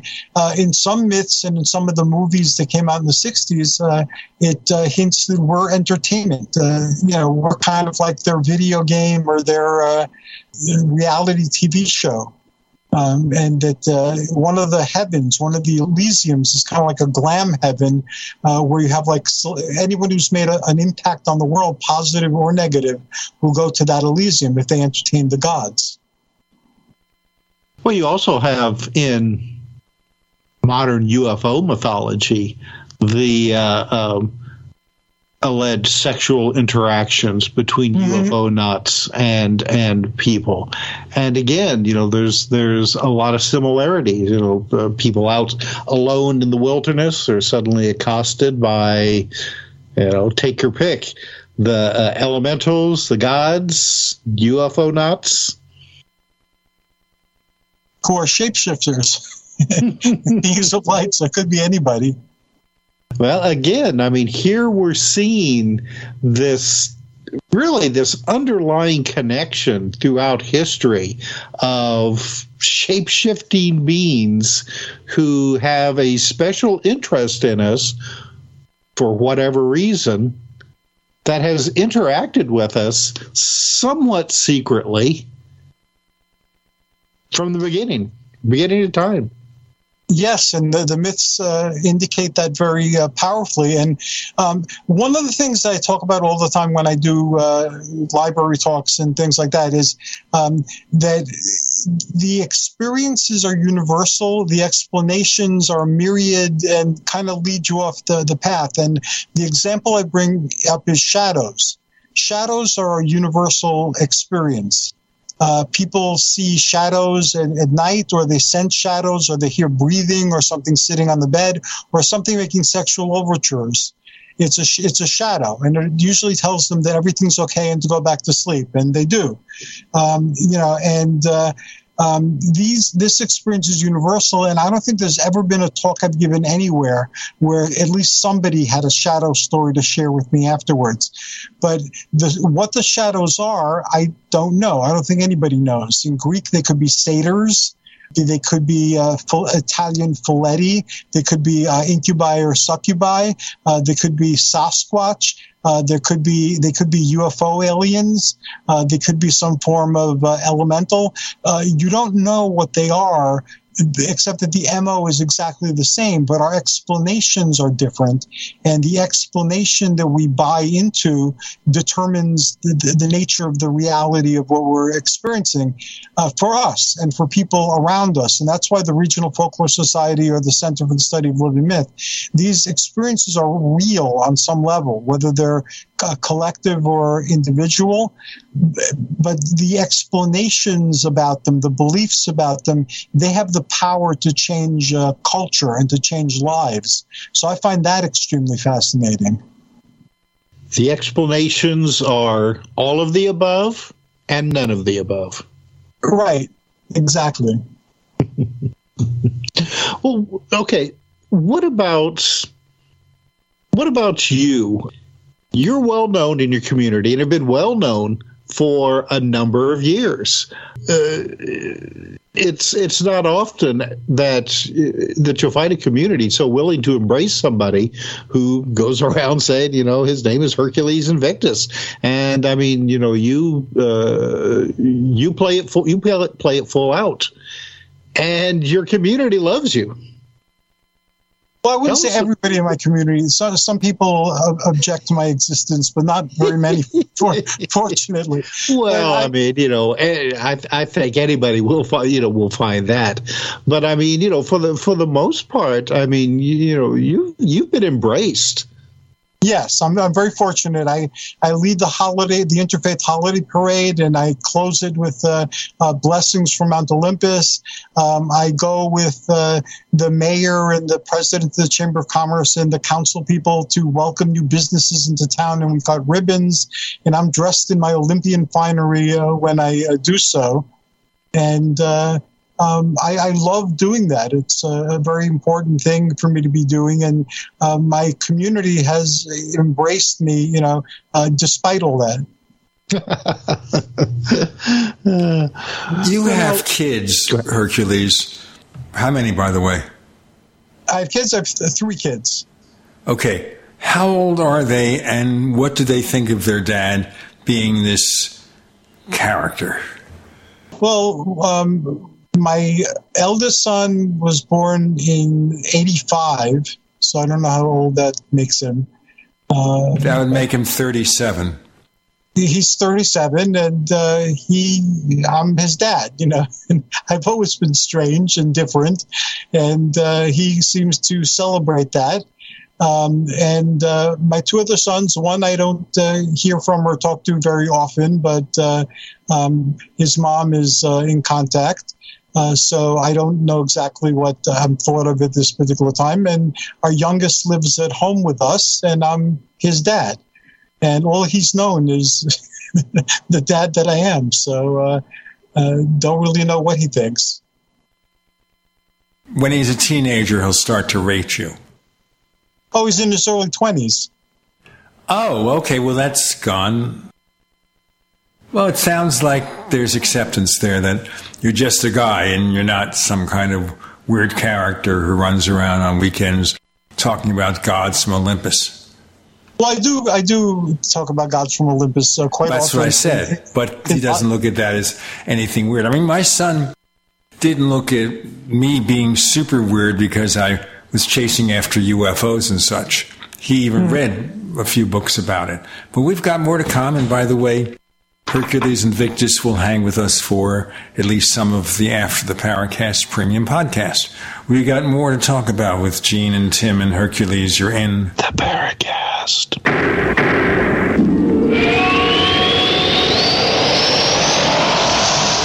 Do you need a website? Well, you can get a great deal on hosting services with Namecheap's legendary coupon code. They're offering substantial hosting discounts on shared hosting, business hosting, VPS hosting, reseller hosting, and even dedicated servers. Namecheap is preferred by millions. It's backed by a money back guarantee. Use the coupon code LEGENDARY to cash in on the special deal at namecheap.com, namecheap.com. First came Attack of the Rockoids, and it was a critically acclaimed success. And now there is The Coming of the Protectors. A former military intelligence man is contacted by a space woman in a dream, a dream that turns out to be a nightmare because evil forces on her distant planet are planning to conquer the Earth. This is gripping science fiction of the classic kind. Attack of the Rockoids and The Coming of the Protectors. Find out more at rockoids.com. That's rockoids, R O C K O I D S.com. Let's face it, food shortages are a real threat now. Supply chain breakdowns, inflation, fuel prices, global conflicts, fertilizer cutbacks, farmers being encouraged not to plant. The stage is set for the peanut butter to hit the fan. But for some reason, Americans are still in denial about food shortages. Listen, we don't take risks with other things in our lives, so why take risks with your food security? Those who know what's coming are using today to prepare. Millions of Americans have purchased Ready Hour emergency food from My Patriot Supply, the brand people look for when they're ready for real preparedness. MyPatriotSupply.com is America's largest preparedness company. Get stocked up on emergency food that lasts up to 25 years in storage to get you through tough times ahead. Your other choice is to stand in government food lines, hoping for a handout. As we both know, that's not an option. Go to MyPatriotSupply.com right now mypatriotsupply.com. Complement your health with hemp derived cannabinoid oil. We've always believed that the closer to Earth, the better it is for our bodies. Our hemp derived cannabinoid oil is phytocannabinoid rich, full spectrum, and organically grown. Finally, hemp made easy, clean, and effective. GCNhemp.com or call 877 878 4203. That's right, we cut through the red tape. It's now available at GCNhemp.com or call 877 878 4203. Taheebo Tea Club's original Pure Pau d'Arco Super Tea comes from the only tree in the world that fungus does not grow on. As a result, it naturally has antifungal, anti-infection, antiviral, antibacterial, anti-inflammation, and anti-parasite properties. So the tea is great for healthy people because it helps build the immune system, and it can truly be miraculous for someone fighting a potentially life-threatening disease due to an infection, diabetes, or cancer.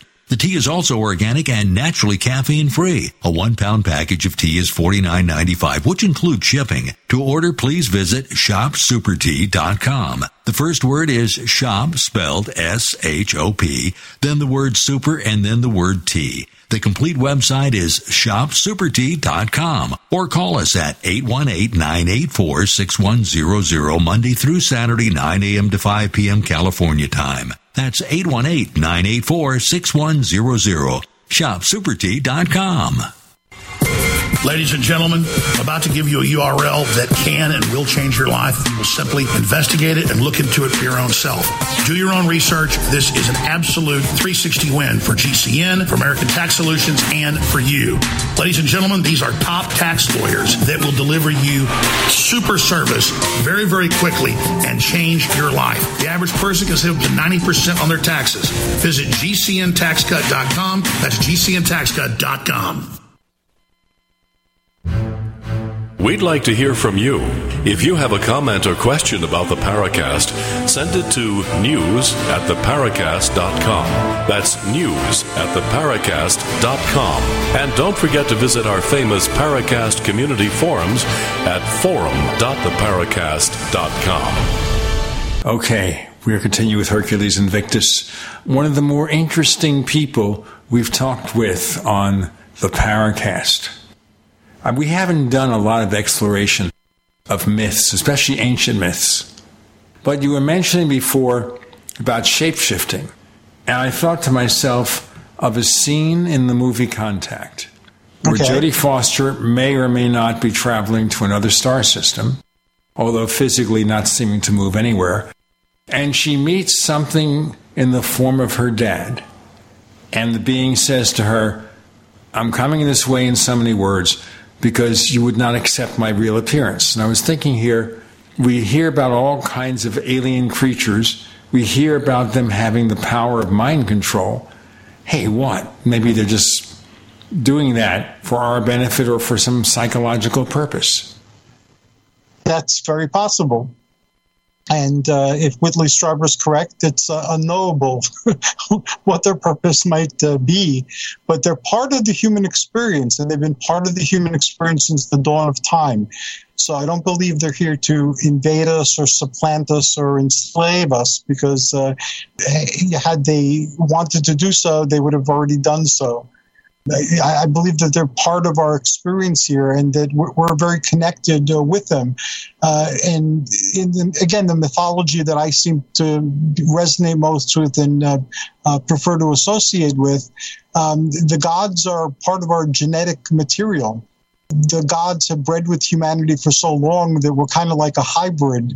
Um, know, and uh, Greeks do believe that they're here for a purpose. Uh, when I was young, there was a brainwashing thing. We're here to Hellenize the non-Hellenic world. We're here to spread civilization, uh, and uh, this was drummed into my head for years by uh, at home, at school, you know, in uh, cultural events you know so being descended from the gods is part of that and even though modern greeks generally don't believe in the ancient gods as gods they believe in their reality and they celebrate them and the culture that arose from the gods uh, uh, still so I remember growing up, and it was always told that never to forget that I'm descended from gods and kings and heroes.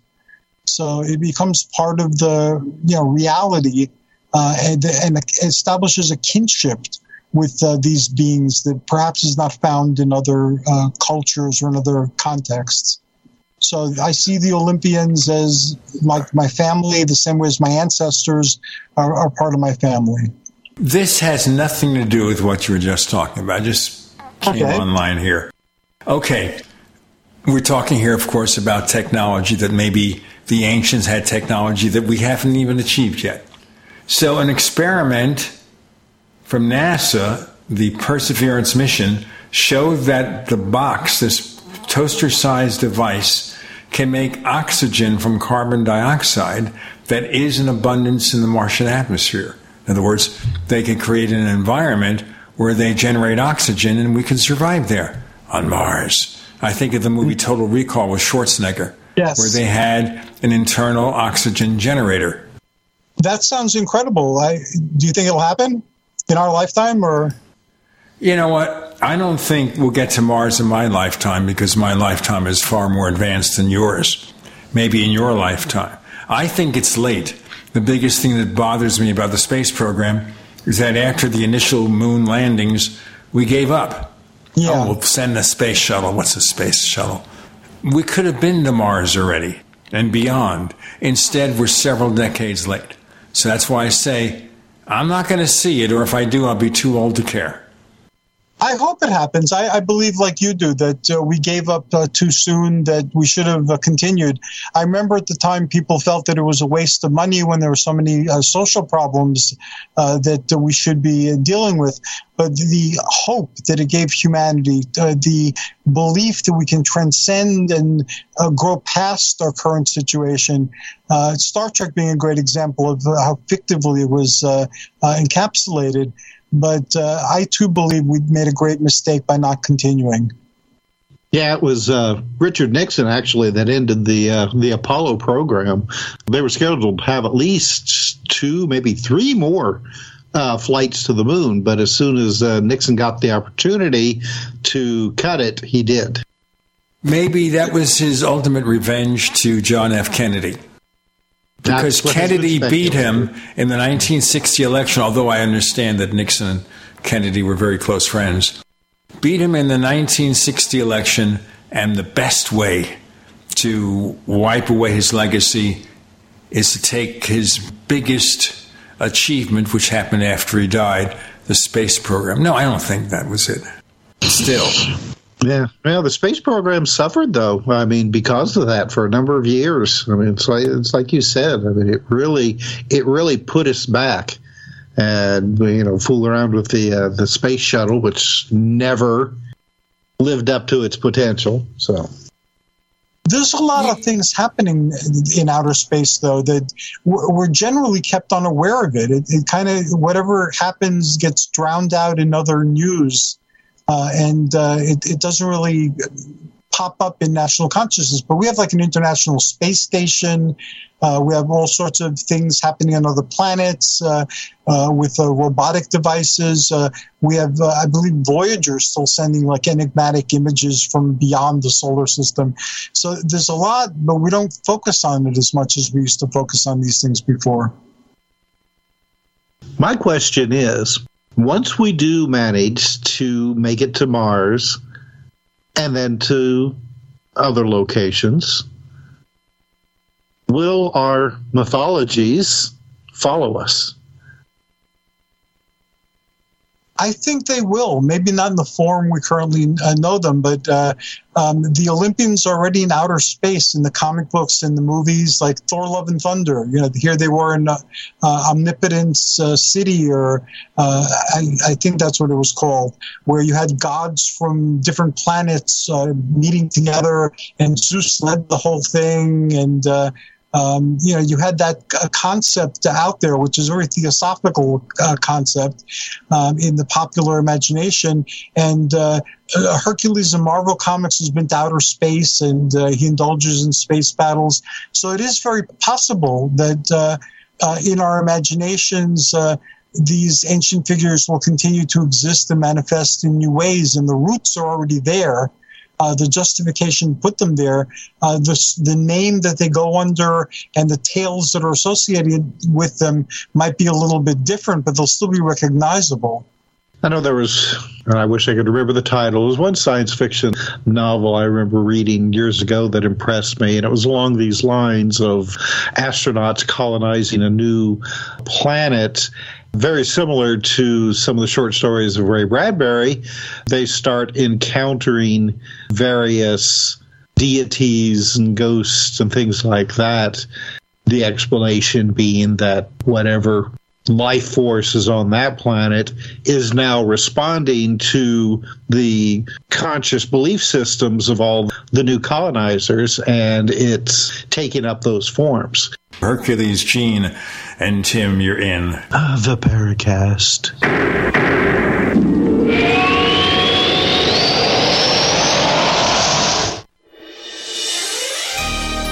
Thank you for listening to GCN.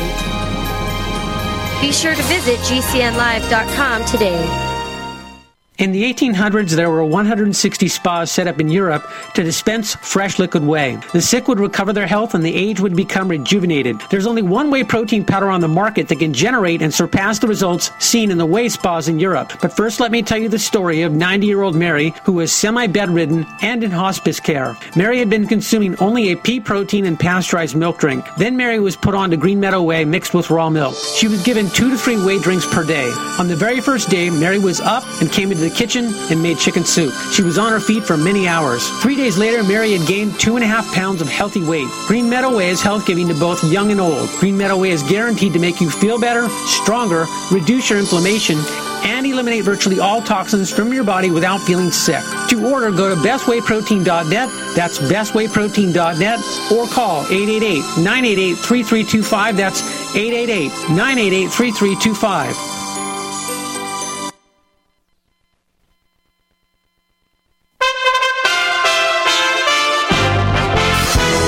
USA Radio News.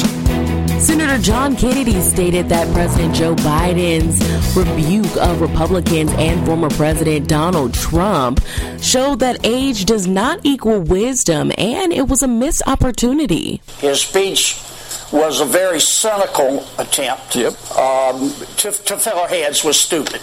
And number three, I thought to myself, what a missed opportunity to, to talk to the American people straight up about the the, uh, the the reasons when they lie down and sleep at night they can't.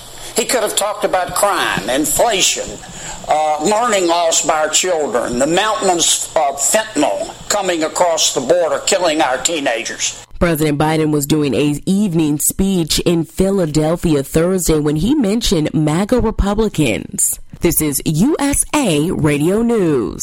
Defense attorneys have concluded two weeks of testimony in the sentencing trial of the Parkland shooter Nikolas Cruz. Henderson Behavioral Health Case Manager Tiffany Forrest says back in 2013 when she visited the Cruz's home, it was chaotic at best and abusive at worst. Going frequently, you could see that there was quite a bit of dysfunction. The shooter was 14 and his widowed adoptive mother seemed overwhelmed raising the shooter and his younger brother Zachary. The trial will be on hiatus until September 12th, but defense attorneys only need one juror to agree to life in prison over a death sentence. A death penalty verdict must be unanimous.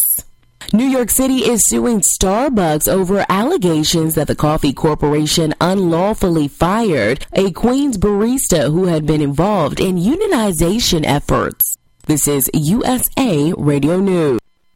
Do you need to get your hands on some extra money right now? Maybe 25,000 or more? If you're a homeowner, now is a perfect time to get cash out while homes in many neighborhoods like yours have gone up in value. You can use the money for anything. It's yours. You can buy an investment property, pay off higher interest debt, or make home improvements. If you need 25,000, 50,000 or more, now is the time. Home values are up and so is your equity. We offer you a way to use it. No need to use your savings. Call New American Funding now and see how much cash out you can get. Call 800 721 2477. 800 721 2477. 800 721 2477. That's 800 721 2477. NMLS 6606. www.nmlsconsumeraccess.org. This is not an offer or commitment to lend. Subject to borrower and property qualifications. Not all borrowers will qualify. Terms and conditions apply. Equal housing opportunity.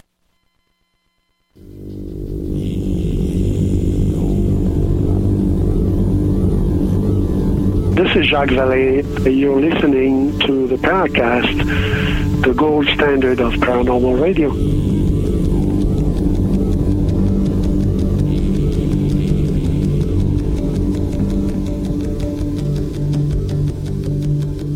All right, we got some more stuff going on with Hercules and Tim and Gene. We're going to continue exploring the ancient myths after we visit the Samuel Weiser bookstore. But you see, that changed my life, that store. The reason mm-hmm. is one day I saw a copy of a magazine called Saucer News from Jim Moseley. And I wrote a letter to the editor, and this is in the early 60s. He calls me on the phone. We had a listed phone number, big mistake. And, and we ended up becoming friends, and he was my first employer. I actually had a real job with him where I received probably what would have been the equivalent of about 40 or $50 an hour today in 1960s cash. I didn't realize how well I was being paid at the time. And then I went to radio and got paid a lot less. So, what, what do I know about those things? Tim, you have questions. Uh, I was just going to say a lot. Uh, get paid a lot less and a lot more work too. yeah, my cousin is a DJ, uh, Ron Carson. I'm, I'm, in Connecticut, and yeah, I hear the tales of the industry from him. So, uh, Hercules, you've got uh, uh, uh coming up starting in uh, September. I guess it's a lecture series at the uh, your, your, local library called "Living Myths and Otherworld Explorers Meet Up." What's that about? That's one of the titles. We decided we'd name it something later. uh-huh. I couldn't come up with uh, what I wanted to call it, so we took a bunch of things I'd done in the past and I put them all together.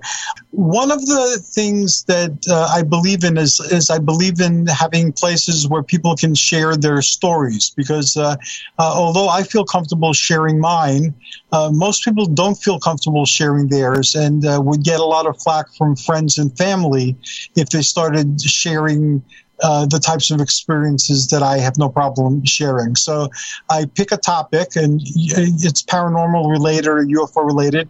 I'll, I'll talk uh, about the topic uh, like we do on the um, panel show that we do. Mm-hmm.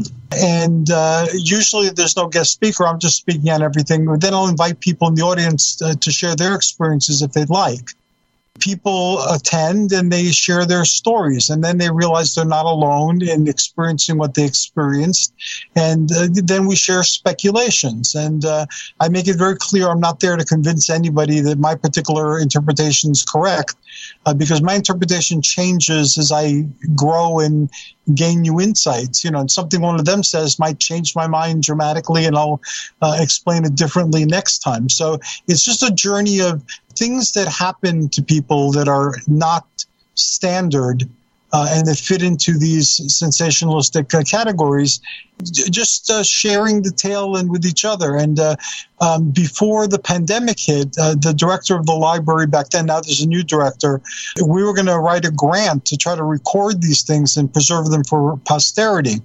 Uh, so hopefully that'll happen uh, someday soon. But th- that's kind of like what it is. It's an opportunity for people to to get together, to meet with other people of similar interest, and to share stories if they have them uh, with each other people generally have stories, and even the people who come in the beginning and say, "Well, you know, I have no experiences.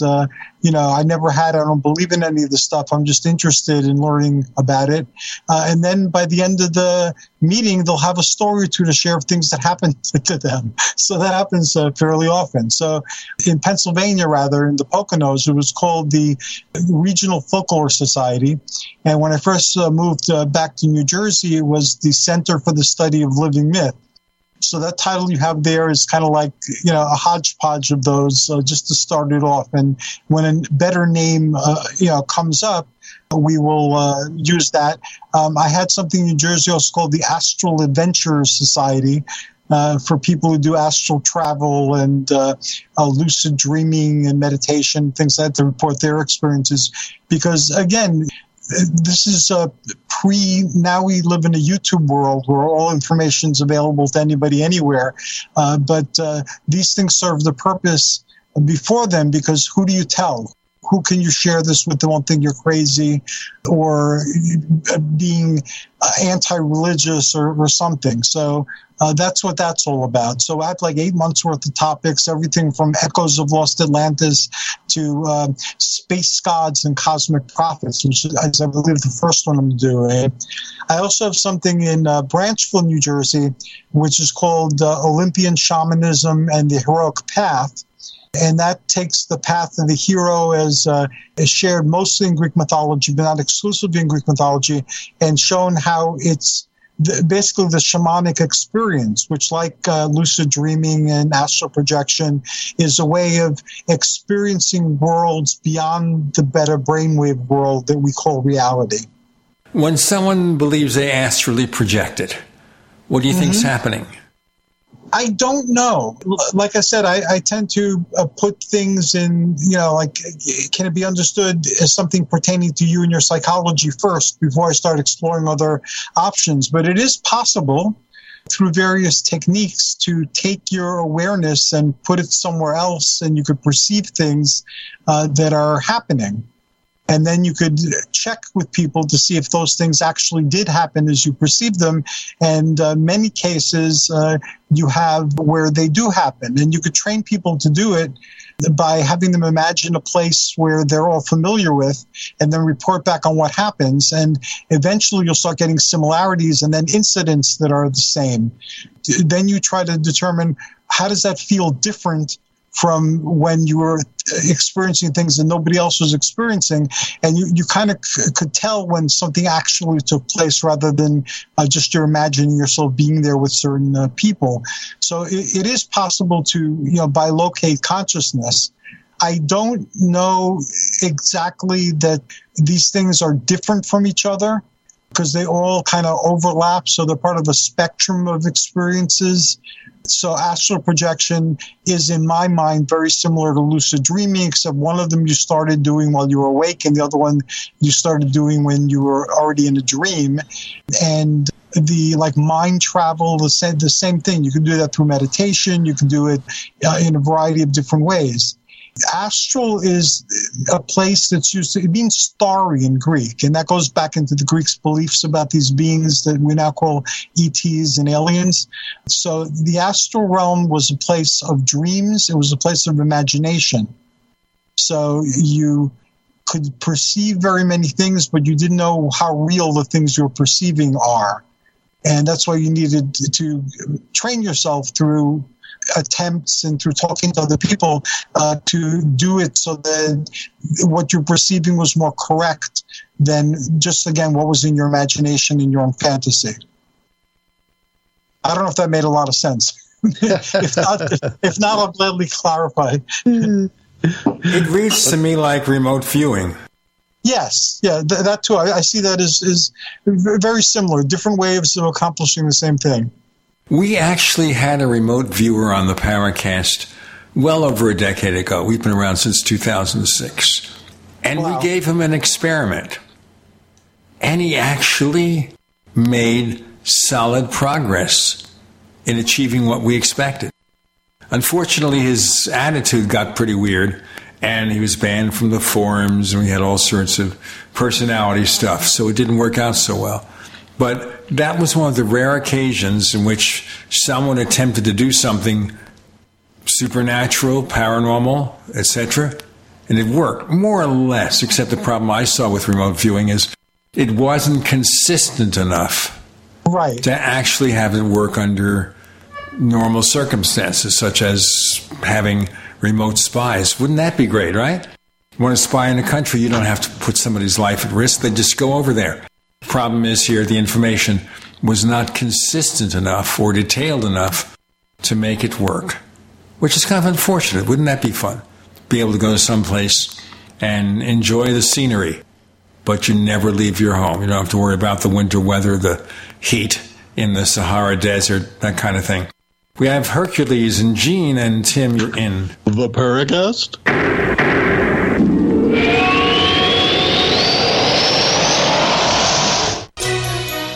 You for listening to GCN. Visit GCNlive.com today. Hey, listeners. I want you to have the entire Paracast experience. So I'd like to tell you about After the Paracast. After the Paracast is an exclusive feature for subscribers to the Paracast Plus. With After the Paracast, you never know what's going to happen next. After the Paracast features color commentary, special interviews, and further conversations with Paracast guests. With Paracast Plus, you can download a very special enhanced version of the Paracast also. We do offer exclusive music, videos, and more features are coming. To get more info about subscribing, please visit theparacast.plus. Once again, theparacast.plus. Prices start just $1.50 a week, less than a cup of coffee at your local convenience store. Check out theparacast.plus to learn more about Paracast Plus. If you're concerned about the power grid and want to generate your own supply of off grid electricity, this will be the most important message you'll hear this year. Here's why. We now have a small number of solar generators back in stock. These emergency backup systems provide life saving backup power when you need it most. And unlike gas generators, solar generators run quietly, emit no dangerous fumes, and produce an endless supply of free electricity from the sun.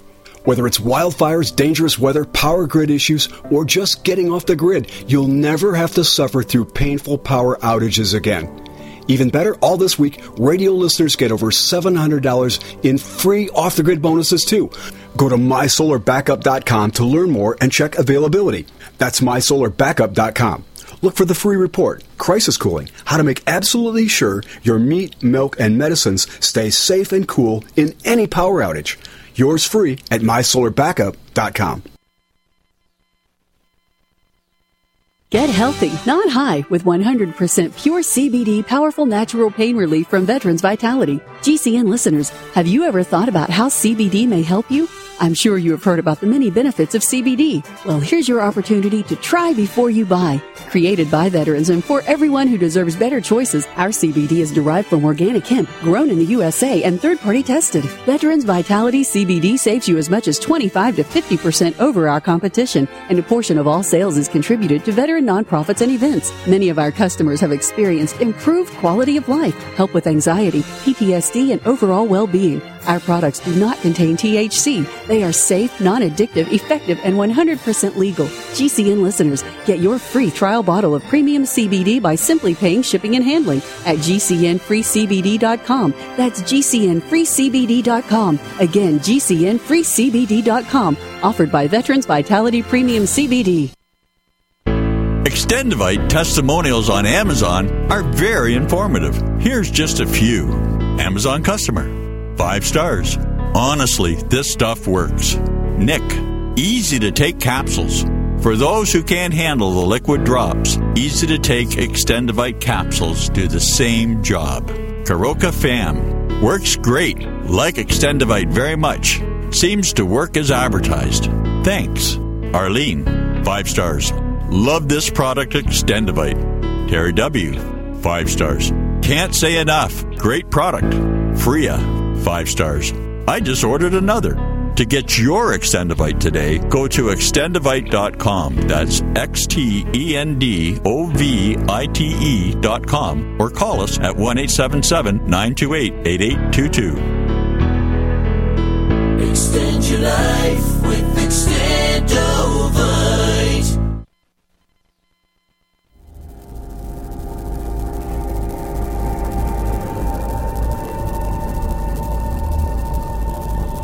This is Robert Hastings, author of UFOs and Nukes, and you're listening to the Paracast, the gold standard of paranormal radio.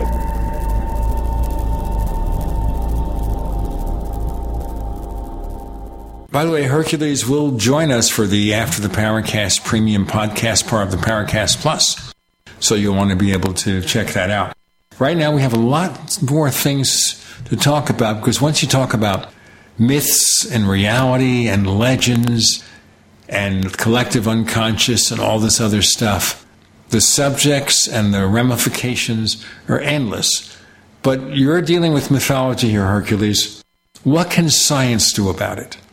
Well, one thing science can do about it is uh, something that's pointed out by the ancient uh, astronaut theorists uh, and uh, the uh, archaeologists who don't ascribe to uh, orthodox um, archaeology is just to remain open to the possibilities. Um, I don't believe everything I hear on like ancient alien type of uh, programs is something I, I believe personally that they're, they're a little far fetched. But asking the questions is a valid thing because we see the world through different eyes. Like what seemed to be a bumblebee or a bird to somebody before we had airplanes is very clearly an airplane when you look at it you know, through our eyes. What appeared to be a makeup case to somebody who first identified it as such now it looks like a laptop with one of those ports where you uh, stick the cables in. So, what is it exactly? I don't. I still don't think we know. But there is a lot of evidence for advanced civilizations. There is a lot of evidence for encounters with beings that are intelligent and sentient but not uh, human for us to turn a blind eye to them or to dismiss them. So I wish science would explore these subjects. Uh, in a way that would make them more acceptable for others to look into and inquire instead of ostracizing those who uh, explore these things and try to share their findings. Well, with UFOs, they're looking at it as a physical phenomenon. Yes. Okay, it's going to be drones, it's going to be some kind of advanced technology, or it's ET. Or something we're, we're not aware of yet, like uh, ultra terrestrials or crypto terrestrials. There's been a lot of new terms for beings that aren't, that can be physical but aren't exactly physical. The Pentagon isn't chasing after ultra terrestrials, or if they are, they're not telling us. They are looking into human effects, though, where Yes. someone sees something strange and then all havoc breaks loose in someone's personal life. That they're looking into, but only barely because it's just mentioned but not discussed. It's a good step that we're taking as a culture to admit that there is something there and we don't know what it is. That's a good, healthy step. I don't believe that the things that are being shared are uh, like earth shattering to anybody who's been following these things for quite a while and speculating about them. But it is, it's a first step. Uh, someone told me the other day uh, that there's been money allocated in the budget to explore UFOs. Oh, this has openly been uh, allocated for UFO studies. So uh, I think that's a good uh, step uh, also. It started in the early 2000s when the late Senator Harry Reid, as the Senate Majority Leader, got them to spend $22 million for UAP, not UFO, investigations, and they send everything off to the NIDS organization from Bob Bigelow that's no longer being operated.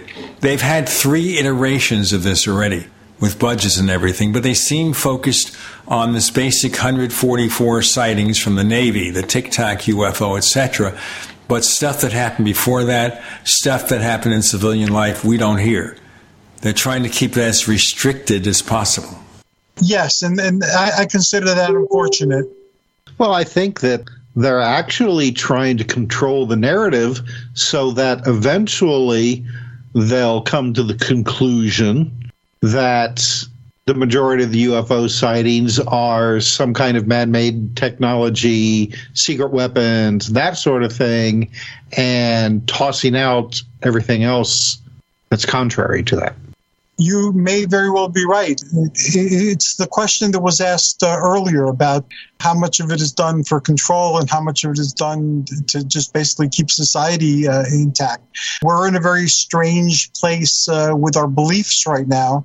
Somebody does have to consider what the effects will be on people with extreme beliefs if this type of information proves to be correct and that we're being watched not by a monotheistic uh, God, but by people from other places or other times. But what about people who do believe in one God? How are they supposed to treat the perception that there might be multiple gods or multiple beings that are quite superior to us? The ancients had a belief in one God also, but they believed that that one God was beyond human comprehension. It was called the the One. With Paul, when he went and spread Christianity from the Rock of Ares in Athens, he seized upon the point that there was an altar to the unacknowledged God in the Acropolis. So th- there was an understanding that there was something transcendent, something that was beyond the concepts of the gods that they had. And even the gods bowed to fate and to necessity. So th- there were powers more powerful than the gods even then in antiquity. The Olympians have been integrated into, like, for instance, into uh, Christianity. They were the, known as the virtues in some systems of angelology.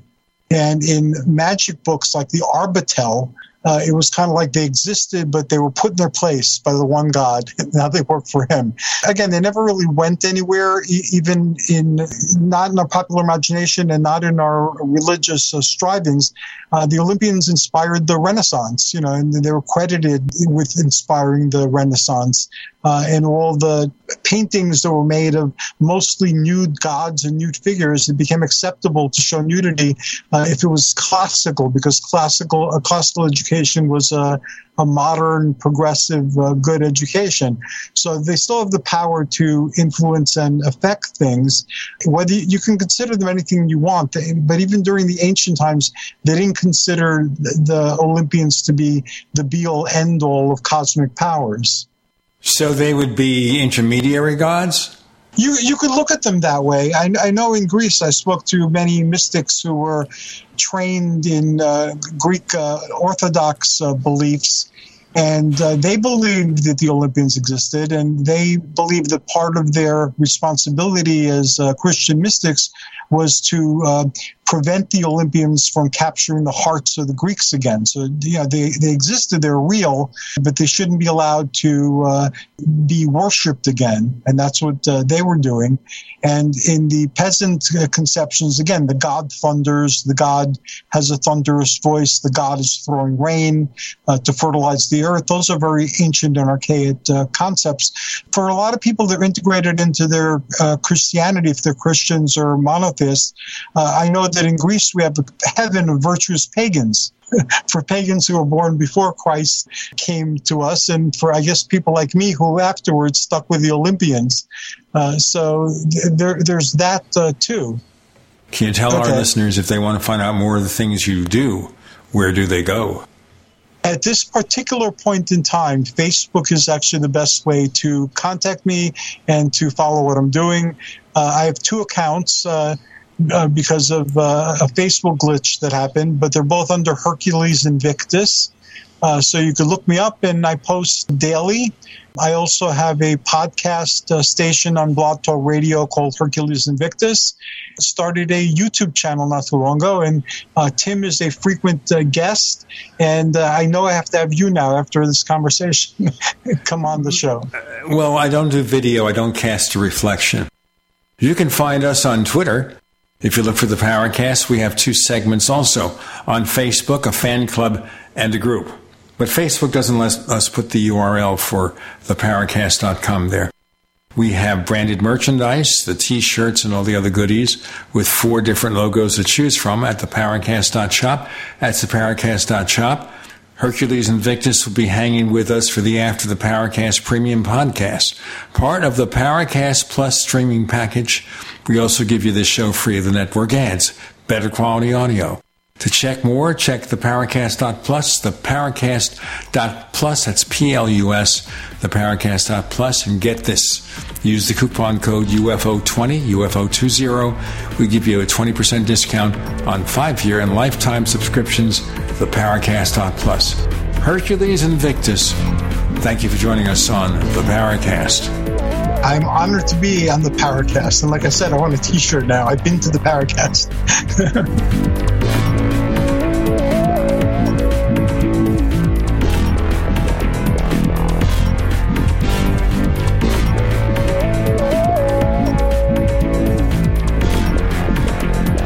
The Paracast, featuring Gene Steinberg, is a copyrighted presentation of Making the Impossible Incorporated. Tune in next week for a new adventure in The Paracast.